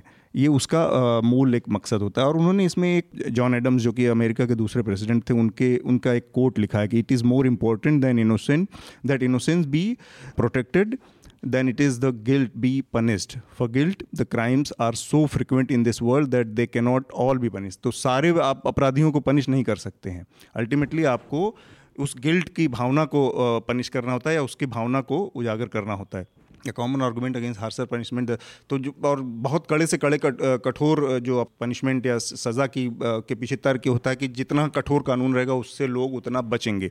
और वो एक हद तक सही है, लेकिन बहुत ज़्यादा मतलब वो काम करता हुआ नहीं दिखता। मसलन, इसमें उन्होंने एक लिखा कि जो पाँच ऐसे देश हैं जिन्होंने मौत की सज़ा और को और तमाम चीज़ों को जारी रखा है अपने यहाँ प्यू की रिसर्च है एक्चुअली वो बताती है कि चाइना ईरान सऊदी अरेबिया और यूएस इन सब जगहों पर ह्यूमन राइट्स की जो कंडीशंस है और इस पर कठोर कानूनों के बावजूद बहुत ही ख़राब है। कंपैरिजन टू नॉर्डिक कंट्रीज़ जहाँ पर कि फांसी की सज़ा को पूरी तरह से बैन कर दिया गया है। तो ये एक तमाम चीज़ें, और इसके अलावा एक लंबा है, इसका आखिरी हिस्सा है however it must be said that revenge doesn't make anybody's life better and has no progressive quality इससे आदमी के जीवन में कोई गुणात्मक तो बदलाव आता है, ना ही ये एक ह्यूमन बीइंग के तौर पे आपको कोई बहुत बड़ा बदले की भावना से कोई बहुत बड़ा आदमी बन जाता है। इससे आपको एक केवल एक एक एक छद्म आपको भावना आती है कि हाँ आपने किसी को पनिश कर दिया या दंड दे दिया, लेकिन मृत्यु की सज़ा या इस तरह की चीज़ कैपिटल पनिशमेंट जो है, वो आपको कहीं एक मनुष्य के रूप में, इंसानियत और समाज के रूप में आपको कहीं परिपक्व या प्रोग्रेसिव नहीं बनाती है, प्रगतिशील नहीं बनाती है। तो राजशेखर जी, बहुत बहुत धन्यवाद इस मेल के लिए। वास्तव में आपने उन्हीं सारी चीज़ों को बहुत अच्छे तरीके से रखा जिसकी चर्चा हम लोगों ने की थी।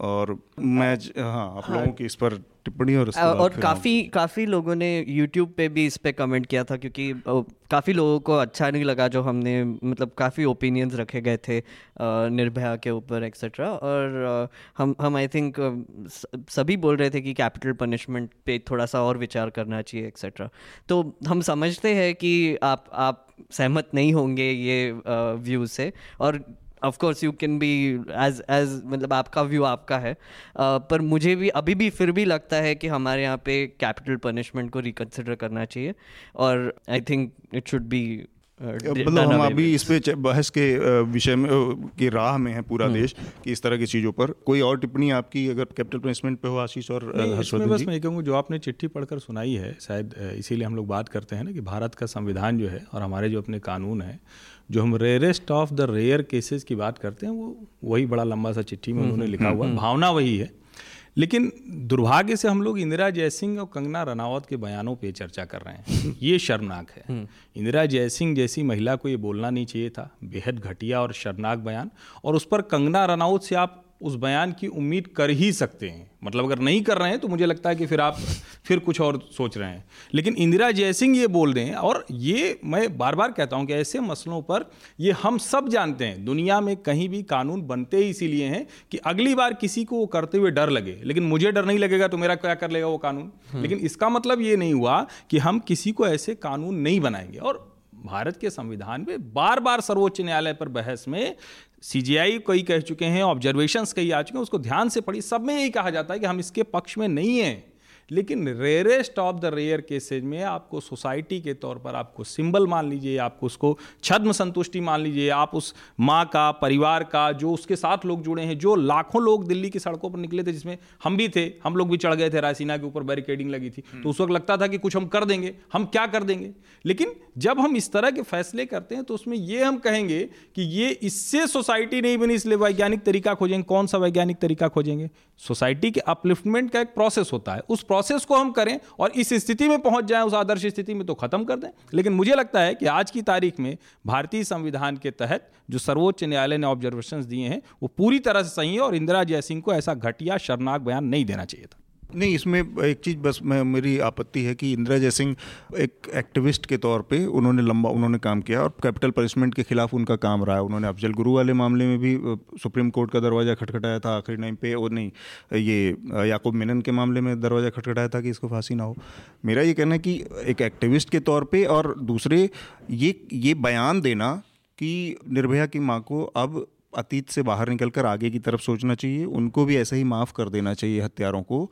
जैसे कि राजीव गांधी के हत्यारों को सोनिया की माँ को सोनिया गांधी जी की तरह राजनीति नहीं करनी है। हाँ। निर्भया की माँ को हर दिन उसी पीड़ा से गुजरना पड़ा है और वो अतीत को अगर नहीं छोड़ देती तो वो ताकतवर महिला वुमेन एम्पावरमेंट का असली चेहरा निर्भया की माँ है। आपको उसको सलाह देने की क्या ज़रूरत? आप करिए एक्टिविज्म बिल्कुल आप करिए कि तो, आप कैपिटल पनिशमेंट नहीं होना चाहिए फांसी नहीं होनी चाहिए ये तो वो तो यही तो तरीके हैं कि जो हमारे बीच में उदाहरण मौजूद है लेकिन तो आप उस महिला को जो महिला उस पीड़ा से गुजरते हुए जाती है मैं ये नहीं समझ पा रहा हूँ। नहीं नहीं ये भाई हम अपने बीच के ही तो उदाहरण देंगे कि मेरे बीच में ये उदाहरण है ये ये घटनाएँ हुई लेकिन इनको ऐसे करना चाहिए। वो उदाहरण और क्या उदाहरण होंगे? आप जब एक्टिविज्म करते हैं तो आप बेसिक रूल्स की बात करते हैं। आप किसी के साथ उस महिला के साथ जो हुआ उसकी बेटी के साथ जो हुआ उस पूरे प्रोसेस में जब वो प्रक्रिया खत्म हो गई जब वो कैपिटल पनिशमेंट हो गया हम्म। पहले तो कोशिश थी कि नहीं हो नहीं होता तो कोई दिक्कत नहीं थी वो कानून के हिसाब से चलती चीज़ें।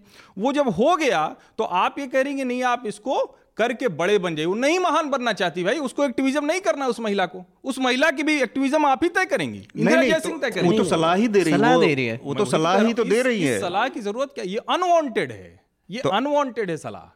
अरे तो ये ये ये तो अजीब बात हो गई। मतलब इसका तो कोई अंत ही नहीं हुआ कि आप मैं मैं ये मेरा मानना है मैं चाहती हूँ ऐसा मैं बतौर एक्टिविस्ट तो इसका इसका अंत क्या? ये तो ऐसी हो गई बहस की पहले मुर्गी की पहले पहले मुर्गी पहले अंडा। नहीं चाह रही थी। उनकी अपनी बेटी के लिए जिस लड़ाई को पूरे अरे भाई उनकी बात से हुए उनकी बात से नहीं ना इतफाकी है। उनकी माँ ने अपना तय कर लिया कि उनको फांसी की सजा चाहिए। बात यह है कि हम जो बहस कर रहे हैं ये तो मुर्गी अंडे वाली बहस हो गई ना कि इनका ये कौन तय करेगा उनका वो कौन तरेगा तो उनका हम भी तो तय कर रहे हैं हम भी तो टिप्पणी कर ही रहे हैं ना उस पर आप शर्मनाक आपने आपने कहा कि वो शर्मनाक है और गैर ज़रूरी है। उनकी टिप्पणी कर रहा हूँ फिर से मैं कर रहा हूँ घटिया हरकत इंदिरा जयसिंह ने की शर्मनाक हरकत की अपने बारे में टिप्पणी करनी चाहिए। ऐसे मामलों पर टिप्पणी हक करने का अधिकार इंदिरा जयसिंह को नहीं है। और किसी को भी नहीं किसी दूसरे के बारे में। हाँ, मुझे ऐसा लगता है कि मैं मुझे नहीं लगता कि ये घटिया है। मुझे ऐसा लगता है कि she has every right to make an appeal उन्होंने सिर्फ़ अपील किया है। और अगर हम कैपिटल पनिशमेंट की बात करें या किसी भी पनिशमेंट की तो उसके दो मुख्य हेतु होते हैं। पहला होता है कि आपने कुछ गुनाह किया है तो उसके आपको पनिशमेंट मिलनी चाहिए और वो उसके मुताबिक मिलनी चाहिए। अगर आपने छो, छोटी सी चोरी की है तो आपको छोटी सी सज़ा होगी। अगर आपने कोई किसी को मार डाला है तो आपको बड़ी सज़ा होगी। तो नंबर वन इस प्रपोर्शन और दूसरा जो है वो औरों के लिए डिटरेंट होना चाहिए। हम्म। मतलब अगर मैंने कुछ गुनाह किया है मुझे ऐसी सजा मिले कि बाकी लोग उससे वो वो गुनाह फिर से ना करें। ये दो मुख्य हेतु है और भी हैं। तो हमें ये सोचना चाहिए कि किसी भी सज़ा से कैपिटल पनिशमेंट हो या और भी कोई सज़ा हो क्या वो औरों के लिए डिटरेंट हो रही है? ये हमने सोचना चाहिए। तो बहुत सारे जो रिपोर्ट्स आए हैं उसमें ये दिख रहा है कि वो उतना डिटरेंट नहीं हो नहीं रहा, हो है।, है। और इसी वजह से अगर हम पिछले 2000 सालों से भी देखें तो कैपिटल पनिशमेंट कम होता हुआ गया है।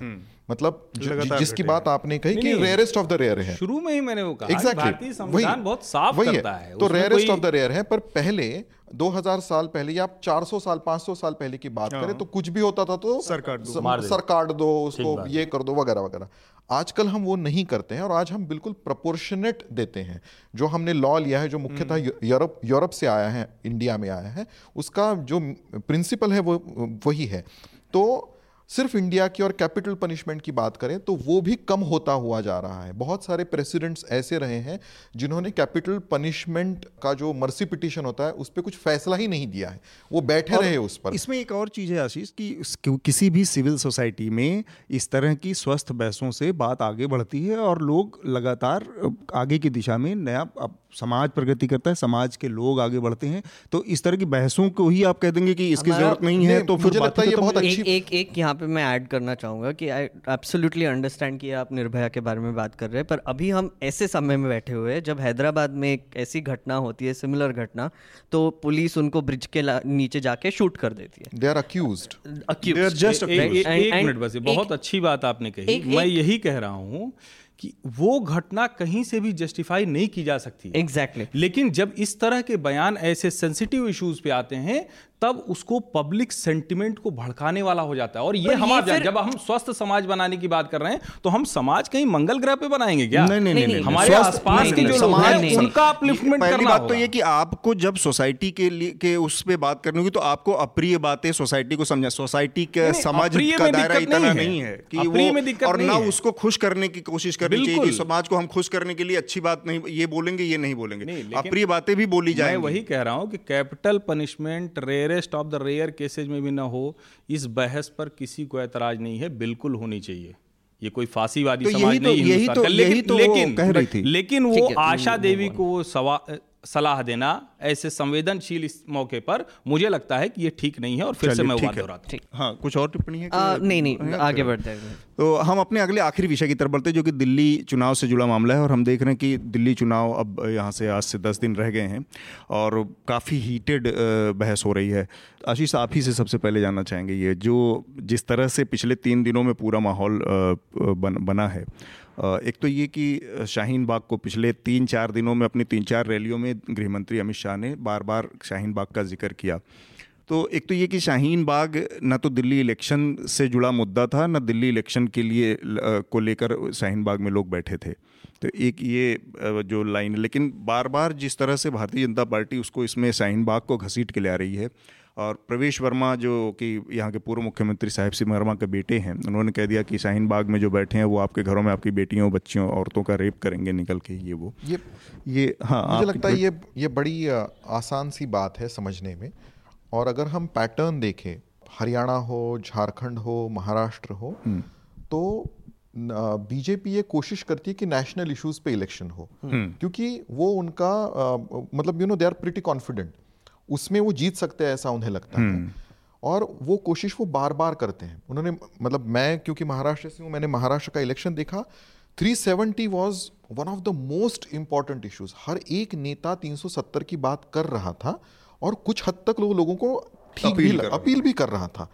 तो एक स्पेशली अर्बन सेंटर्स में हमने देखा है कि हम्म। लोगों को अपील कर रहा था। गाँव में इतना नहीं था जैसे हम बीड़ ज़िले में थे मराठवाड़ा के और वहाँ पे लोगों को ये भी नहीं पता था कि 370 क्या है या कश्मीर में दरअसल क्या हो रहा है वो उन्हें पता भी नहीं था उन्हें अपने गन, गन्ने का रेट या वगैरह वगैरह इन चीज़ों से वास्ता था तो कुछ हद तक ये मुद्दे अपील करते हैं हम्म। पर बीजेपी के पास अगर हम दिल्ली की बात करें तो लोकल इश्यूज़ पर बात करने के लिए ज़्यादा नहीं है हम्म। तो इसलिए they are trying to make it an election on national issues और साथ में कम्युनल भी मैं कहूँगा क्योंकि वो, वो, क्योंकि वो आगे वाली हाँ। बात है। तो अगर हम नेशनल इश्यूज़ की बात करें तो उसमें भी नेशनल इश्यूज़ मतलब आ, कोई स्ट्रेटेजिक इश्यूज़ वगैरह इन पे हम्म, नहीं हम्म। हो रहा है। वो कम्युनल पोलराइज कर रहे हैं और वो दिख रहा है कि वो पोलराइज कर रहे हैं। वो क्लियरली पोलराइज कर रहे हैं। मतलब शाहीन बाग में बैठने वाली जो औरतें हैं वो मुसलमान हैं। हम्म। और वहाँ पे प्रो पाकिस्तान है वो टुकड़े टुकड़े गैंग है वगैरह वगैरह। They are BJP is trying to appeal to the Hindus कि भाई आप हमें वोट करें ये आपके दुश्मन है। ये आपके दुश्मन ये क्लियरली पोलराइजेशन करने की कोशिश है। अब दूसरा अगर हम आम आदमी पार्टी की बात करें तो आम आदमी पार्टी की कोशिश ही यही है कि स्टेट इलेक्शंस पे हम्म। तो बार बार अगर आप अरविंद केजरीवाल को देखें तो अरविंद केजरीवाल को सीए पे के ऊपर जब भी सवाल पूछा जाता है वो उससे दूर डाइवर्ट हो जाता है। लेना देना उन्होंने उन्होंने टाइम्स नाउ के इंटरव्यू में कहा कि मुझे पाकिस्तान और बांग्लादेश से आने वाले हिंदू और मुसलमानों से लेना देना नहीं मुझे दिल्ली के हिंदू और मुसलमानों से लेना देना है। तो अरविंद केजरीवाल ये कोशिश कर रहे हैं कि ये चुनाव सिर्फ़ दिल्ली के मुद्दों पर ही पर हो। पर उसमें और एक जो प्रॉब्लम आम आदमी पार्टी को हो सकता है कि ये मुद्दा ही नहीं है ऐसा हम नहीं कह सकते। हम्म, मैं थोड़ा हम्म। सा आपसे असहमत हूँ क्योंकि कुछ लोगों के लिए मुद्दा बिल्कुल है। ये उन लोगों के लिए मुद्दा है जो डायरेक्टली अफेक्ट होते हैं। सी ए सी एनआरसी से जिनको लगता है कि मुझ पर असर होने वाला है ये उनके लिए मुद्दा है। दूसरा कि उसकी वजह से ट्रैफ़िक जैम और बहुत सारी चीज़ें हो रही है उनके लिए भी ये मुद्दा हो सकता है। तो हम्म। ये मुद्दा कुछ हद तक ज़रूर है दिल्ली में। उसके ऊपर बात ही ना करे अरविंद केजरीवाल तो उसका भी उन्हें कुछ हद तक नुकसान हो सकता, हो। सकता है, है। पर to repeat myself Arvind Kejriwal चाहते हैं कि ये हॉस्पिटल्स बिजली पानी इन हम्म। सब चीज़ों पे ही चुनाव हो और बीजेपी चाहती है जो हम्म। उनके भाषणों से दिख रहा है कि ये सी एनआरसी के ऊपर चुनाव हो मैंने एक आर्टिकल भी लिखा है न्यूज़ लॉन्ड्री के लिए वो आप पढ़ सकते हैं कि कैसे बीजेपी ने अब सब प्रिटेंसेस ही छोड़ दिए कि डेवलपमेंट पे बात करेंगे उन्होंने अब सीधा सोशल इश्यूज़ पे आए। Let's call it social issues अभी। हम्म। और हमारे यहाँ पे सोशल इशू जो अभी सबसे बड़ा है वो अच्छा है कि आपने अतुल की तरह कम्युनल नहीं सोशल इशू का। अच्छा लगा मुझे। मैंने सोशल इशू कहा क्योंकि ये जेन्युइनली सोशल इशू है हमारे अभी जो देख रहे हैं हम कि हिंदू मुस्लिम में जो डिविजन बना हुआ है या फिर जो भड़काया जा रहा है जो हमारे जो लीडर्स है वो बार बार बाहर आके हमको ये बताने की कोशिश कर रहे हैं कि आपके आपके समाज में ही एनिमीज बैठे हुए हैं उनको आप आइडेंटिफाई कीजिए क्योंकि हमारी वोट बैंक ये नहीं है और आपकी वोट बैंक बाकियों की वोट बैंक ये है। बाकी सब जो है वो राहुल गांधी ले लीजिए, अरविंद केजरीवाल ले लीजिए, वो एक तो टेररिस्ट है, कम्युनिस्ट है टुकड़े टुकड़े गैंग है और उनका वो वोट बैंक है, शाहीन बाग उनका वोट बैंक है। ये जो लैंग्वेज जो यूज़ कर रहे हैं और इतना ब्लेटेंट यूज़ हो रहा है अभी कि बहुत खतरनाक है, मुझे लगता है। और ये आई थिंक थोड़ा सा अनप्रेसिडेंटेड सा लग रहा है। आई थिंक यूपी में हो चुका है ये ऑलरेडी बहुत बार हो, चुका है। बट अनप्रेसिडेंटेड इन अ वे कि अब उन्होंने पूरा प्रिटेंस ही छोड़ दिया है कि लोकल इश्यूज़ पे बात ही नहीं करना है अभी। बेसिकली हाँ. पहले दो चीज़ें थोड़ा सा बैलेंस था थोड़ा बहुत वो बात भी करते थे बट अभी वो वो भी नहीं कर रहे। अभी तो ये एक और बड़ी दिक्कत जो भारतीय जनता पार्टी को ये हो रही है कि एक तो स्टेट पे में कोई बहुत क्रेडिबल फेस नहीं है तो हर पोस्टर पे नरेंद्र मोदी के नाम पे चुनाव लड़ा जा रहा है और मुद्दे के तौर पे चार चीज़ें लिखी हुई हैं। थ्री सेवेंटी ट्रिपल तलाक सी ए मतलब जिसका जिसका एक अंडरटोन सर्जिकल नहीं सर्जिकल स्ट्राइक इस बार नहीं तो इसका अंडरटोन जो है वो एक तरह से वो धार्मिक वो बना के सारी चीज़ों को दिखाया जा रहा है। हर्षवर्धन जी आपकी टिप्पणी दिल्ली इलेक्शन पे भाजपा का जो पूरा कैंपेन है। उलट राय रखता हूँ। हम्म। और मैं बताता भी हूँ उसको। पॉइंट्स में बताऊँगा तो दर्शकों को न्यूजीलैंड के सुनने वालों को बड़ी आसानी होगी। नंबर एक तो ये कि दिल्ली में आप लोग हैं तो होर्डिंग देखिए। नब्बे प्रतिशत होर्डिंग पे मोदी जी हैं। हम्म। भाजपा की बात हम कर रहे हैं। और मोदी जी के साथ कॉमन मैन है कोई। कोई महिला होगी कोई पुरुष होगा कोई लड़का होगा हम्म। कोई मजदूर होगा कोई इस तरह के लोग हैं। और समस्याएँ हैं। सड़क है बिजली है पानी है। नहीं, नहीं, एक, एक मिनट एक मिनट एक मिनट मैंने आपके बीच में नहीं बोला। हाँ। अच्छी बहस ऐसे ही होगी नहीं तो गड़बड़ जी जी जी बिल्कुल। और उसको जब आप देखते हैं तो उसके बीच में अभी इधर होर्डिंग्स बढ़ी चूँकि मैं रोज़ फॉलो करता हूँ और मैं रोज़ गिनते हुए भी आता हूँ। मेरी ये आदत में शामिल है। आपको मैं कहूँगा कि आप मयूर विहार से आते हो तो उस पर पूरा फ्लाईओवर पे लगे हुए हैं। ये जो महाराजा सम्राट मिहिर भोज है जो नया है उस पर लगे हुए हैं। अब क्या हुआ है कि अभी नए होर्डिंग्स आ गए हैं जिसमें मोदी जी के साथ 370 है नागरिकता है शरणार्थी एक मैं यही बता रहा हूँ ये अभी नए आए हैं। बिल्कुल, बिल्कुल हाँ। और ये मैं जो बता रहा हूँ मैं डेट बता दूँगा चार दिन से बदले उसके पहले तक बाकायदा सड़क बिजली पानी डेवलपमेंट इस पे बात हो रही थी। तो अब इस अब पर क्यों होने लगी? नहीं मैं पूरी बात करूँगा नहीं तो आधी बात कट जाएगी फिर आप लोग कहेंगे कि ये न्यूज़ लॉन्ड्री के दर्शकों का जो है ना उनका ज्ञानवर्धन कम होगा मेरा नाम हर्षवर्धन है तो ज्ञानवर्धन पूरा करूँगा। जब दिल्ली का चुनाव शुरू हुआ कम्युनल किसने किया दिल्ली के चुनाव को? शर्जील इमाम किसके पक्ष में खड़े होकर भाषण कर रहा है? अमानतुल्ला खान के साथ उसकी रैली कौन दिखाया? दिल्ली की आयशा की प्रेसिडेंट आयशी घोष क्यों कहती है कि हम कश्मीर की लड़ाई लड़ेंगे 370 की लड़ाई लड़ेंगे और वो अब हम बर्दाश्त नहीं करेंगे? क्यों मुस्लिमों के बड़े नेता आकर कहते हैं कि ये नागरिकता का तो मसला ही नहीं है? मसला तो है कि सबको निकाल के बाहर कर दोगे। कौन जहर भर रहा है शाहीन बाग में और कौन तय कर रहा है इस फांसी, फांसीवादी आंदोलन को कि दीपक चौरसिया, सुधीर चौधरी बैरिकेड के बाहर? आज तक और एबीपी जब ये सब हो गया तो बैरिकेड के अंदर उसके बाद भी इंडिया टुडे के शो में कोई अगर उनके खिलाफ बात करता है तो उसे पकड़ कर खींचने की कोशिश होती है। ये ट्विटर पर है राहुल कंवल का भी ट्विटर हैंडल देख लीजिएगा। हम्म। मैं वो देख के आया हूँ इसलिए बोल रहा हूँ। अब इसके बाद आप कहते हैं मैं एकदम आपके साथ लानत भेजता हूँ कोई भी जो सांप्रदायिक भाषण दे रहा है वो भाजपा का नेता हो कांग्रेस का नेता हो अरविंद केजरीवाल हो। लेकिन सवाल क्या है कि दिल्ली का कम्युनल पॉलिटिक्स होना ये भारतीय जनता पार्टी ने किया है। शाहीन बाग में करीब करीब मोटा मोटा पचास दिन होने जा रहे हैं सैंतालीस अड़तालीस जितने दिन गिना नहीं अभी मैंने। वहाँ की वजह से दिल्ली के पूरे के पूरे इलाके के और बड़े इलाके का है। और आपको मैं बताऊँ कि वो शर्जील बोल के अंदर हो गया मॉड्यूल उसका काम कर रहा है। निजामुद्दीन पे भी बैठ के हैं लोग। हम्म। परसों में आया पुलिस ने अगर नहीं कर दिया होता किनारे तो हमारा बारह पुला भी ब्लॉक हो जाता। आप इसको इसको इस एंगल से नहीं देखते हैं। दिल्ली का चुनाव दिल्ली के मुद्दे नहीं है ये।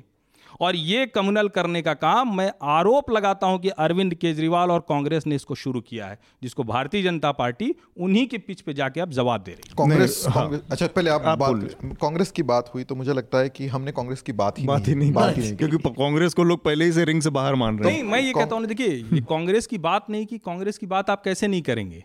कांग्रेस लगातार अगर आप कहें तो अरविंद केजरीवाल तो बेचारे सिसोदिया जी बोल गए, भले आदमी हैं, कुछ दो चार स्कूलों में अच्छा काम किया, ईमानदारी से किया होगा। अब वो बोल गए, मैं शाहीन बाग के साथ हूँ। उसके बाद उनकी स्थिति ये हो गई कि अब वो बोल ही नहीं पा रहे हैं। अब मैं ये नहीं कहूँगा, कल भी मैंने उनसे एक सवाल पूछा एक कार्यक्रम में और उसका जवाब वो नहीं दे पाए। वो कहे कि मुझसे शिक्षा स्वास्थ्य पे बात कीजिए ना। मैंने कहा आप उप मुख्यमंत्री हो भाई। उप मुख्यमंत्री कहेगा कि हमसे कानून व्यवस्था से मतलब ही नहीं क्योंकि दिल्ली का मसला है। हमसे सोसाइटी से मतलब ही नहीं। तो सेंटर का है। सेंटर का इशू है। मैं वही तो हाँ, कह रहा हूँ ना तो कि जब आप कह रहे हैं है। मसला कैसे मैं बताता हूँ ना। जब आप कह रहे हैं कि हम सोसाइटी से जाएँगे तो आप भी तो कह सकते थे दिल्ली सरकार होम मिनिस्टर से टाइम लेगी और कहेगी कि इसको खुलवाइए। वो नहीं करना है आशीष आप, आशीष आप अपनी बात आप इस चक्कर में आशीष अपनी बात कंप्लीट कर लें पहले हाँ। नहीं क्योंकि हम ऐसे गोल गोल गोल के रहेंगे। पर कांग्रेस कांग्रेस बड़ा इंटरेस्टिंग है इस बार क्योंकि कांग्रेस कैसे परफॉर्म करता है इसके ऊपर दिल्ली में किसकी सरकार बनती है कितनी मार्जिन होती है ये डिपेंड करेगा। मैं दो दिन पहले ही आम आदमी पार्टी के एक नेता के साथ बात कर रहा था और उन्होंने कहा कि हम चाहते हैं कि कांग्रेस अच्छा परफॉर्म न करे। हम्म। क्योंकि हमारे और कांग्रेस के वोटर एक जैसे हैं। बीजेपी का एक वोट बैंक है वो बीजेपी हम्म। को वोट देता है। अगर आप पिछले चार चुनाव भी देखें तो बीजेपी का कंसिस्टेंटली अच्छा हम्म। वोट रहा है। तीस प्रतिशत के आसपास कुछ है मुझे एग्जैक्टली आंकड़ा नहीं हम्म। पता। पर कांग्रेस का वोट आम आदमी पार्टी को शिफ्ट हुआ है। जो शीला दीक्षित को वोट देते वो केजरीवाल को वोट देने लगे। तो अगर कांग्रेस अच्छा करने लगती है तो वो आम आदमी पार्टी को नुकसान करेगा। इसलिए वो चाहते हैं कि कांग्रेस अच्छा ना करे उनका मतलब उस नेता का यह कहना था कि बीजेपी की बहुत इच्छा है कि कांग्रेस अच्छा करे। और इसलिए वो कोशिश कर रहे हैं कि कांग्रेस ठीक ठाक कर ले कांग्रेस को थोड़ी तो हवा मिल जाए हम्म। ताकि वो आम आदमी पार्टी के वोट्स काटे। हम्म। तो कांग्रेस इस बार मतलब कांग्रेस अच्छा करे ये बीजेपी की इच्छा इस बार होगी ऐसा मुझे लगता है। ये एक्चुअली बहुत इंटरेस्टिंग पॉइंट है। बिल्कुल ये बहुत इंटरेस्टिंग हाँ, पॉइंट है। क्योंकि कल कल एक्चुअली बहुत अजीब सा सब कल मैं इसमें गोल राहुल गांधी नहीं चाहते हैं। कांग्रेस को लोग नहीं चाहते हैं कांग्रेस अच्छा करे भाजपा के लोग चाहते हैं। वो जो भी है कल कल एक बहुत मज़े की बात हुई। कल आ, मेरा एक असाइनमेंट था कि मुझे अरविंद केजरीवाल का रोड शो कवर करना था ठीक है? हमें जो भी इन्फॉर्मेशन मिली उसके मुताबिक हम वहाँ पे पहुँच गए। हरिनगर से शुरू होना था और राजेंद्र नगर में ख़त्म होना था, फिर बुद्ध नगर जा रहे थे वो। तो जो इन्फॉर्मेशन मिली उसके हिसाब से हम पहुँच गए। पर अरविंद केजरीवाल का रोड शो बहुत फास्ट चलता है, ये मुझे पता नहीं था पहले। वो बहुत जल्दी जल्दी आगे आगे एक एक एरिया कवर कर कर करके के जाते। तो हम गाड़ी से उनके पीछे पड़ गए। ठीक है और जा रहे थे जा रहे थे और हम वही देख रहे थे कि यहाँ पे कांग्रेस का कहीं प्रेजेंस नहीं दिख रहा है। हम हमें हमें एक ट्रक दिखाई दिया जहाँ पे एलसीडी था बंद पड़ा हुआ एक कोने में पड़ा हुआ था। कांग्रेस की दो तीन स्टिकर चिपके हुए इधर उधर कांग्रेस के वो। एक था। बीजेपी के थोड़े बहुत फ्लैग दिखे आम आदमी पार्टी के बहुत सारे फ्लैग दिखे कांग्रेस कहीं है ही नहीं। पूरी मतलब लड़ाई यही तो मैं कह रहा हूँ। कांग्रेस के नेता पूरी लड़ाई सिर्फ़ शाहीन बाग से लड़ रहे हैं। कल सुभाष चोपड़ा ने एक टीवी के कार्यक्रम में था और वहाँ उन्होंने दस बार कहा कि मैं शाहीन बाग की महिलाओं को शीश नवा रहा हूँ। मैं रात भर वहाँ रहता हूँ। मैं बहत्तर साल का आदमी हूँ। पचास साल पहले छात्र संघ अध्यक्ष था। तो मैंने वही सोचा कि बयालीस साल वाला पैंतालीस साल वाला भी थोड़ा छात्र हो गया होता तो शायद आज कांग्रेस की ठीक हो यही बात जो है ना ये जो बात कह रहे हैं यही बात आम आदमी पार्टी करना नहीं नहीं चाहती। नहीं चाहती। उनको उनको शाहीन बाग तो के साथ खुद को खुद को रिलेट नहीं करवा रहा है क्योंकि उससे उन्हें ये डर है कि हिंदू मुस्लिम से दूर हो जाए। तो अगर आप देखें अरविंद केजरीवाल अगर आप देखें तेलंगाना के चीफ मिनिस्टर के अगर आप देखें जगन मोहन तो ये जो सारे लीडर्स हैं या इवन शरद पवार ये जो सारे लीडर्स हैं ये सेंट्रल पॉलिटिक्स में बीजेपी के साथ रह रहे हैं और स्टेट में उनको अपोज कर रहे हैं। हम्म, हम्म, तो ये हम्म। सभी जो रीजनल दल हैं उनके पॉलिटिक्स में ये बड़ा बदलाव आया। इवन ओडिशा के चीफ मिनिस्टर शरद पवार ने वगैरह बीजेपी के साथ कई बार वोटिंग किया पार्लियामेंट में महाराष्ट्र में जम के विरोध किया। तो केजरीवाल भी यही कर रहा है। तो ये, देखिए, ये तो रणनीति की बात होगी और कोई भी पार्टी अपने अपने हिसाब से, अपने फ़ायदे के हिसाब से अपनी रणनीति बनाती है। लेकिन एक चीज़ है, एक तो एक तो आइडेंटिटी पॉलिटिक्स है और एक पोस्ट आइडेंटिटी पॉलिटिक्स है। आपको ये तय करना पड़ेगा कि कौन सी चीज़ में आप अटके रहेंगे। अभी भी आइडेंटिटी पॉलिटिक्स में ही अटके रहेंगे। कम से कम अरविंद केजरीवाल का पूरा कैंपेन इस बात पर तो है कि मैंने इस इस शहर में स्कूल बनाया है तो उसके नाम पर मैं वोट मांग लेता हूँ। मैंने इस शहर में मोहल्ला क्लिनिक बनाया है तो मैं उसके नाम पर वोट मांग लेता हूँ।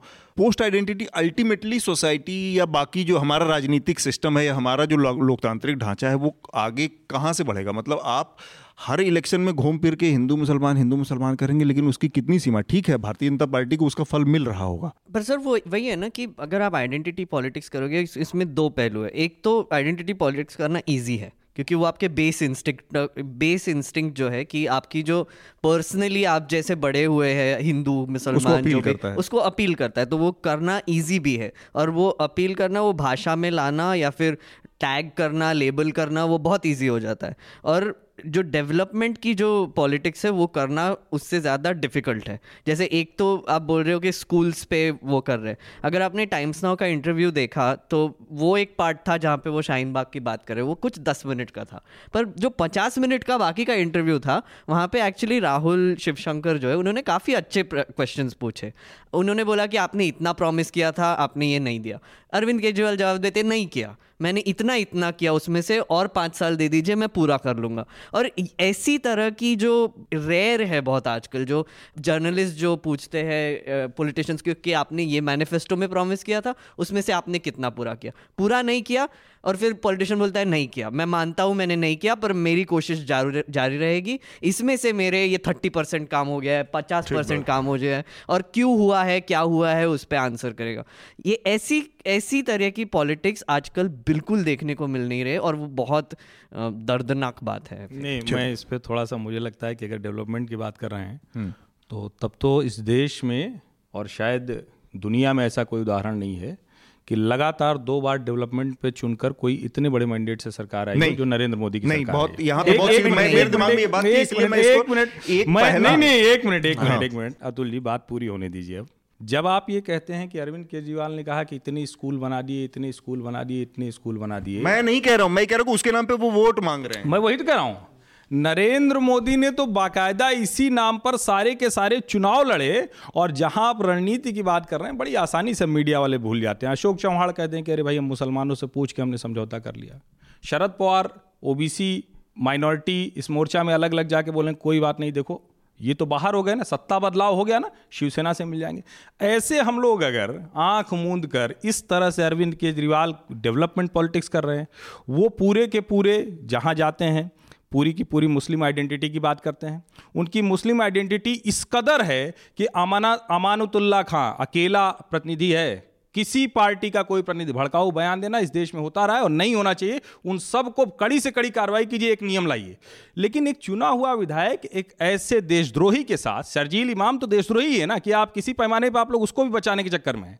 शर्जील इमाम के साथ वो खड़े होकर वो सारी बात कर रहा है देश को काटने की बात कर रहा है भाई। अब तो वो भी नहीं रहा कि टुकड़े टुकड़े का नारा लगा वीडियो खोजो। अब तो वीडियो खोजने की ज़रूरत नहीं वो अरेस्टेड है।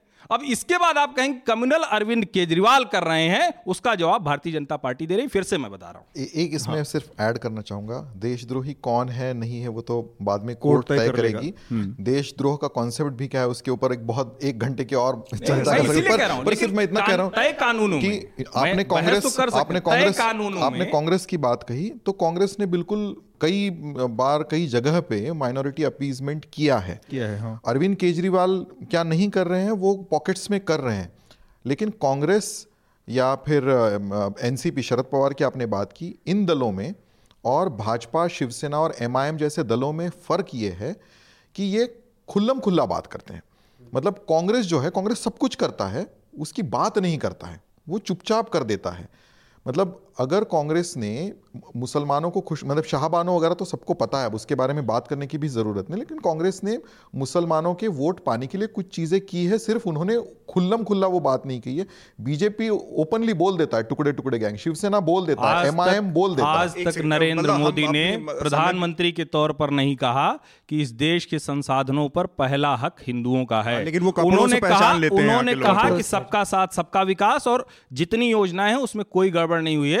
मनमोहन सिंह ने देश के प्रधानमंत्री के तौर पर कहा था कि इस देश के संसाधनों पर पहला हक आप बताइए। बिल्कुल ठीक तो ठीक कहा था। न्यूज़ लॉन्ड्री के दर्शक खोज हाँ हाँ बिल्कुल सही बात है कहा था उन्होंने। इसमें ये तो ऑन रिकॉर्ड है इसको कौन इनकार कर सकता है? मैं कह बस दो दो चीज़ें हैं जिसको यहाँ पे करेक्ट करके और फिर हम अपनी आज चर्चा को रोकेंगे क्योंकि समय भी काफ़ी हो गया है। एक तो ये कि दो चुनाव नहीं विकास के नाम पर नरेंद्र मोदी निश्चित रूप से 2014 का चुनाव विकास और इस सबके नाम पे सबका साथ विकास के नाम पर आए थे और उसको मैंडेट मिला था लेकिन जिसको भी याद हो 2019 का अभी ज़्यादा पुरानी बात नहीं है वो याद कर सकता पूरा का पूरा चुनाव सर्जिकल स्ट्राइक बालाकोट हम्म। पुलवामा इन सब भयानक पंद्रह मिनट इससे ज़्यादा दिखा देंगे मंच पे। इससे ज़्यादा दिखा देंगे। सारे इससे ज़्यादा दिखा देंगे तो हम लोग उसी भाषण के साथ दोबारा बहस करेंगे। तो ये ये सारी चीज़ें हैं और इसके आ, मुझे लगता है कि हम आज की चर्चा को रोकेंगे। इसके पहले निश्चित रूप से ये जो नरेंद्र यही तो चल रहा है और यही इस समय की सच्चाई है कि नरेंद्र मोदी का नाम आते ही जो बंटवारे होते हैं वो इतने साफ़ स्पष्ट हो जाते हम्म। हैं कि ये पूरा जो नरेंद्र मोदी का व्यक्तित्व है आप इस देश में किसी और नेता का नाम ले लीजिए इतने साफ़ बंटवारे आपको नहीं मिलेंगे इतने साफ़ पाले खींचे नहीं मिलेंगे जो नरेंद्र मोदी के नाम पे होते हैं यही उस पूरे चरित्र को उनके कैरेक्टर को और हमारे पूरे समाज के समय को दो मिनट में एक सीधी लाइन में साफ़ कर देता है कि कितने बंटवारे और विघटनकारी उनका व्यक्तित्व है। आ, हमारा इस चर्चा में इस पर मुझे ऐतराज है तुल्य। मुझे नहीं लगता है कि किसी भी देश के प्रधानमंत्री को और जब आप ये कह रहे हैं तो ऐसे विघटनकारी व्यक्ति तो मैं कह तो रहा हूँ ना आप अरविंद केजरीवाल पे क्यों किनारे नहीं अरविंद केजरीवाल नहीं वो नहीं कहता कि कपड़े से पहचान लीजिए आप लोगों को। इतनी छोटी बात इस देश का प्रधानमंत्री कहता है बहुत नेता बात कहता है नहीं होना चाहिए। आप किसी को भी दीवार की तरफ़ मत ढकेलिए अरे भाई ये नहीं होना चाहिए। प्रधानमंत्री सभी राजनीतिक पार्टियाँ कर रही हैं और उनके खिलाफ हमें स्वस्थ पत्रकारिता में खड़े होना चाहिए। एक को टारगेटिंग करना ये गलत है तो खतरनाक प्रधानमंत्री है हमारे। नहीं नहीं एक देश के पद प्रधानमंत्री कपड़े से पहचान रहा है इस देश को इससे छोटी क्या बात हो मनमोहन सिंह देश के प्रधानमंत्री नहीं थे। हाँ तो क्या तो उन्होंने क्या कह दिया? हम के संसाधनों पर पहला हक वो बयान नहीं था। वो चले तो गए। तो और दंगाइयों को पहचान रहे थे ना उन्होंने तो नहीं कहा था कि ये हमारे लोग हैं। तो दे दिया उनको निकाल दिया। दे दिया हाँ, ठीक है ना निकाल दिया। उनको जनता ने तय करेगी छह साल हो गए सर निकाल दिया उनको। मैं क्या कह रहा हूँ? वो बहुत घटिया आदमी थे चलो ठीक है निकाल दिया। घटिया उनको भी नहीं कहता हूँ देखिए फिर यही प्रधानमंत्री थे वो घटिया आदमी ठीक है निकाल दिया। बहुत बढ़िया आदमी हो गई ना वो तो उसका तो जजमेंट हो गया चुनाव हो गया ना तो फिर वो तो, तो दो हज़ार कहाँ फंसे? तो अब हम लोग मोदी को ना बोले। ना ना ना बिल्कुल अब हम ना बोले। बिल्कुल बोले। लेकिन जब हम विघटनकारी कहते हैं बिल्कुल विघटनकारी तो सोचें कि क्या अरविंद केजरीवाल विघटन नहीं कर रहे हैं? क्या राहुल गांधी सोनिया गांधी विघटन नहीं कर रहे हैं? जो उन्होंने अरे एक बयान दे दीजिए जिसपे जो उन्होंने कहा कि भाई हिंदू मुसलमानों को कपड़े से पहचान लो। मैंने मैंने अभी आपको दो उदाहरण बताए दो बड़ी पार्टियों के संयोग से। आप क्योंकि महाराष्ट्र से ही अशोक चौहान और शरद पवार का मैंने उदाहरण बताया। एक एनसीपी के हैं। नहीं नहीं प्रधानमंत्री एक, एक एनसीपी के हैं और एक कांग्रेस के हैं बैठते हैं। मैं क्या कह रहा हूँ? प्रधानमंत्री और ये लोगों में मर्यादा रखेंगे। फ़र्क तो मैं कर रहा हूँ। ना मैं तो आपको लाइन गिरा रहा हूँ बाकी आपके दर्शक तय करेंगे तो- जो मैंने बोला ध्यान से सुने। हमको कौन सा वोट लेना है जाके की तय करेगा कौन नहीं तय करेगा? वो तो जाके चुनाव जिसको जिसको बात कर रहे हैं। विघटनकारी या कोई शब्द मुझे पता नहीं कौन सा यूज़ करना है लेकिन क्योंकि मेरी हिंदी इतनी अच्छी नहीं है लेकिन मुझे इतना ज़रूर पता है कि नरेंद्र मोदी के जो समर्थक हैं जो सपोर्टर्स हैं वो बहुत स्ट्रांगली फील करते हैं नरेंद्र मोदी के लिए। मनमोहन सिंह के जो सपोर्टर्स थे उनके सामने जाकर आप मनमोहन सिंह को गाली भी दे दे तो उनको कोई फ़र्क नहीं पड़ता था। ऐसे कोई उनके सपोर्टर्स थे ही नहीं डाई हाँ, हार्ट हाँ। पर मन जो नरेंद्र मोदी के सपोर्टर्स है दे दे मतलब नरेंद्र मोदी का पर्सनालिटी भी ऐसा है उनकी पर्सनालिटी भी ऐसी है कि आ, उनके उन, उनके उनके स्ट्रॉन्ग सपोर्टर्स है। But at the same time उसकी रिएक्शन ये आती है कि जो उनके उनके ओपोनेंट्स है वो भी बहुत स्ट्रांग ओपोनेंट्स है। तो इस मतलब अगर आप उसे विघटनकारी कहना चाहे या ना चाहे मैं उसको ऐसे देखता हूँ एक as an observer as a journalist कि आप बीच में नहीं रह सकते नरेंद्र मोदी के बारे में। यही आप, तो आप, आप, आपको नरेंद्र मोदी एक तो बहुत पसंद है। और आप लोग चूँकि तुलना गलत कर रहे हैं आप कहिए ना कि गांधी परिवार हम्म। आप बताइए चमचे दरबारियों की पूरी फौज है?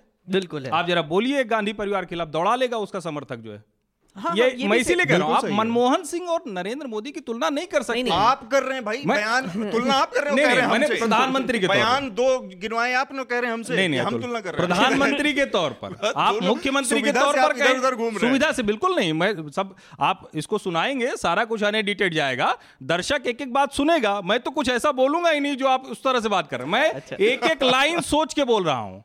और जब आप कहते हैं विभाजक इस देश का कोई भी नेता जो थोड़ी सी विभाजक बात कर रहा है वो गलत है। लेकिन सुविधा के लिहाज से किसी की विभाजक बात को छोड़ देना तो सुविधा के लिहाज से किसी को आगे कर देना ये गड़बड़। मैं तो कह रहा हूँ बताइए जिसने प्रधानमंत्री के पद पर बैठ के कभी कहा हो कि ये कपड़ों से पहचान लीजिए।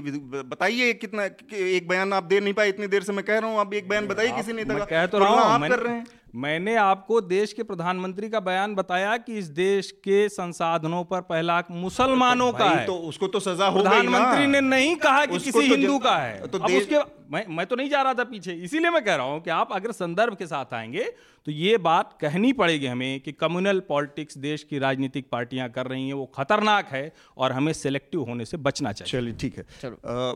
कुछ और मेघनाथ आप नहीं मेरा मेरा बस यही कहना है कि हाँ। अभी हमारे प्राइम मिनिस्टर नहीं अब मैं नहीं बोलूँगा मेरी टिप्पणी पूरी हो चुकी है। मैं लास्ट वर्ड दूँगा अभी। सर मेरा कहने का मतलब यही है कि अभी हमारे प्राइम मिनिस्टर नरेंद्र मोदी है। नरेंद्र मोदी जब ऐसी बयानबाजी करते हैं तो प्रॉब्लम है ठीक है? चलो कंपेयर भी करते हैं तो पास्ट में भी ये दिया गया था एक्सेट्रा वो ठीक है दिया था वो भी गलत थे बट अभी जो इस समय हो रहा है वो मुझे लगता है कि वो ज़्यादा कंसर्निंग है। कंसर्निंग है क्योंकि for at, at this point of time this is more concerning because this but, man is in power. but but आखिरी है। बिल्कुल बिल्कुल आखिरी। अगर हम देखें तो एनडीए टू की जो गवर्नमेंट है हम्म। उसमें मनमोहन सिंह बहुत कम बात करते हैं। सॉरी हम्म। Narendra Modi UPA two NDA two Narendra Modi बहुत कम बात अमित शाह ज़्यादा बात वो कंट्रोवर्शियल चीज़ों पे बात ही नहीं करते। हाँ, हाँ. क्योंकि मैं क्योंकि एक न्यूज़ वेबसाइट में काम करता हूँ और मेरे यहाँ एजेंसी फीड्स आते रहते हैं तो हर रोज कहीं ना कहीं प्रधानमंत्री भाषण कर रहे होते हैं। हम्म, अगर आप प्रधानमंत्री के भाषण सुनेंगे वो क्लाइमेट चेंज के बारे में बात करते हैं वो स्वच्छ भारत के बारे में बात करते हैं वो बेटी पढ़ाओ बेटी के बारे में बात करते हैं वो कॉन्ट्रोवर्शियल चीज़ों के बारे में बात करने से बचते हैं। हम्म। वो सारी चीज़ें अब अमित शाह करते हैं। तो अगर आप नरेंद्र मोदी के अगर आप कोई बयान ढूँढने जाएँगे तो आपको नहीं मिलेगा। बस आखिरी बात से कि जिस तरह से जिस तरह से नीतीश कुमार ने अपनी मेंबरशिप ड्राइव को आउटसोर्स कर रखा है इस समय अमित शाह को वैसे ही मोदी जी ने अपने बयान आउटसोर्स कर दिए। तो अच्छा नहीं ठीक है मेरा मेरा भी हो गया। मेरा भी हो गया। रिकमेंडेशन वाला जो बोलने के लिए हम लोग बात कर चुके हैं। हाँ, और वही बात बार बार करने का मतलब फिर वो टाइम्स ना हो जाएगा। रिपब्लिक भी हो जाएगा हाँ।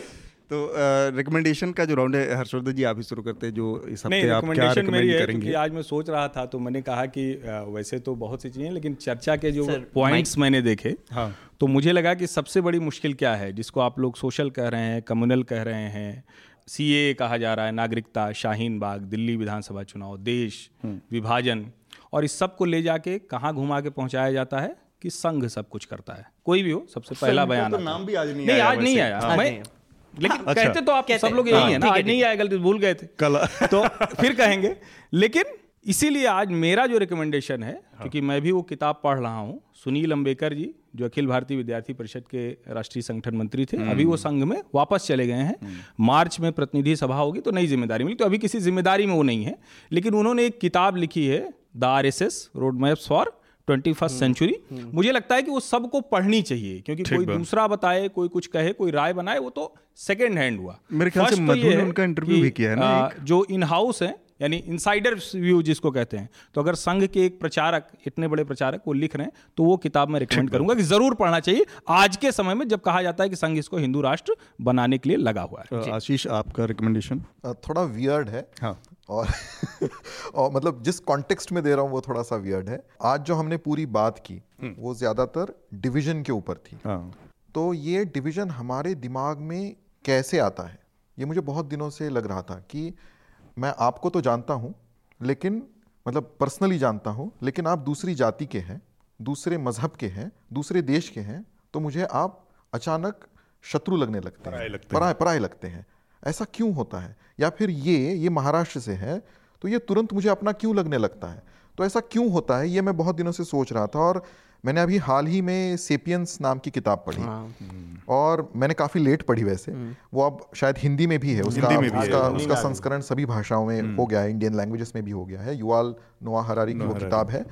और उसमें हमें इवोल्यूशनरी साइकोलॉजी का इंट्रोडक्शन मिलता हम्म। है कि जब से हम मानव बने तब से हम बैंड्स में रह रहे थे ग्रुप्स में रह रहे थे पच्चीस सत्ताईस के ग्रुप्स में रह रहे थे।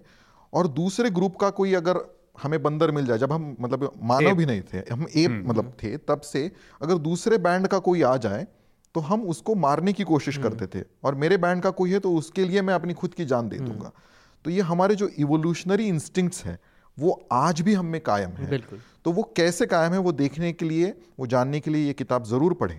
अच्छी किताब बढ़िया ना रिकमेंडेशन है आपका। मेघनाथ आपका रिकमेंडेशन एक्चुअली मैंने ये किताब बहुत पहले पढ़ी थी और मैं बहुत बड़ा फ़ैन हूँ युवा नोआ हरारी की मैं उसकी दूसरी किताब भी फिर रेकमेंड करना चाहूँगा होमोडियोस और yes. और एक तीसरी भी किताब है twenty one question for the twenty first century तो वो तीनों मैं पढ़ चुका हूँ। वो ट्वेंटी हम्म। फ़र्स्ट जो तीसरी किताब है उसमें उन्होंने एक बहुत ही इंटरेस्टिंग बात किया और दूसरे इसमें भी टच किया है कि आर्टिफिशियल इंटेलिजेंस जो हम दौर से गुजर रहे हैं कि आर्टिफिशियल इंटेलिजेंस कैसे हमारे हमारे बेसिकली डेमोक्रेसी को अफेक्ट करेगा और आगे जाके कैसे डिसीज़न मेकिंग होगा बिग डेटा का यूज़ कैसे होगा वो बायोलॉजी और आर्टिफिशियल इंटेलिजेंस का जो एक मिक्सचर होगा और जब भी होगा जो जल्दी होगा वो उसके बारे में बात करते हो तो वो एक रिकमेंडेशन जिस लगे हाथ दे देता हूँ।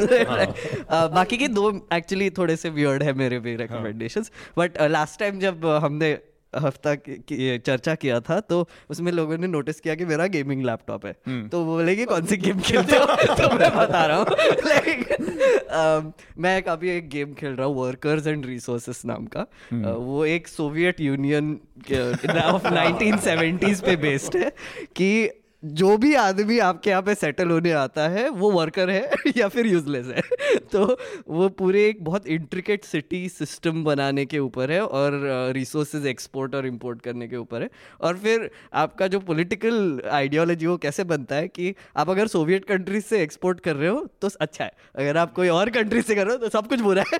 आपका सब गिर जाएगा और लोग एस्केप कर लेंगे तो hmm. वो एक रिकमेंड कर रहा हूँ मैं गेम और एक तीसरा है जो अगेन थोड़ा सा अजीब है पे मुझे एक अभी एक यूट्यूब चैनल दिखाई दिया उसका नाम है वेज विलेज कुकिंग जो एक हाँ, दादी हाँ, बहुत पुराना दादी जी बनाती हाँ, हैं वो, जो बहुत पुरानी है। बहुत पुराना है पर नॉन वेज बनाती हैं वो।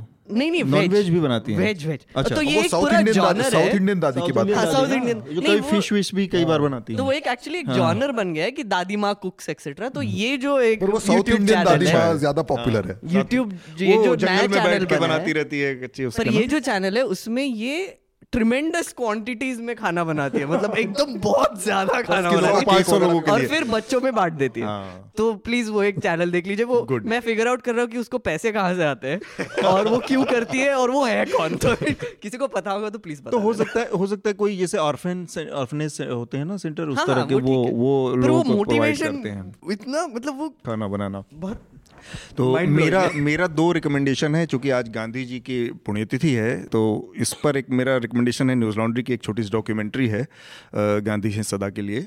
तो एक तो वो डॉक्यूमेंट्री रिकमेंड कर रहा हूँ और दूसरा ये जो पूरा कुणाल कामरा वाला पूरा प्रकरण हुआ है इस पर आ, हमारे यहाँ अभिनंदन शेखरी ने एक आ, लेख लिखा है काफ़ी विस्तार से लिखा है।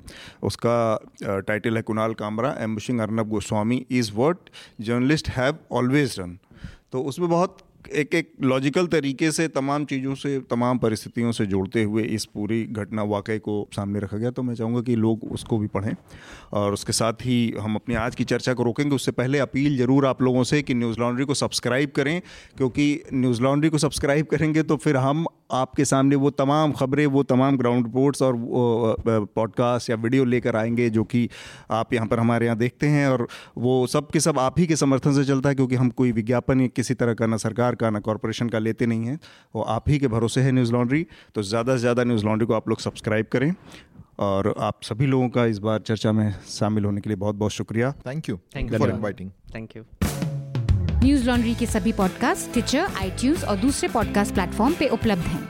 खबरों को विज्ञापन के दबाव से आज़ाद रखें। न्यूज़ लॉन्ड्री को सब्सक्राइब करें।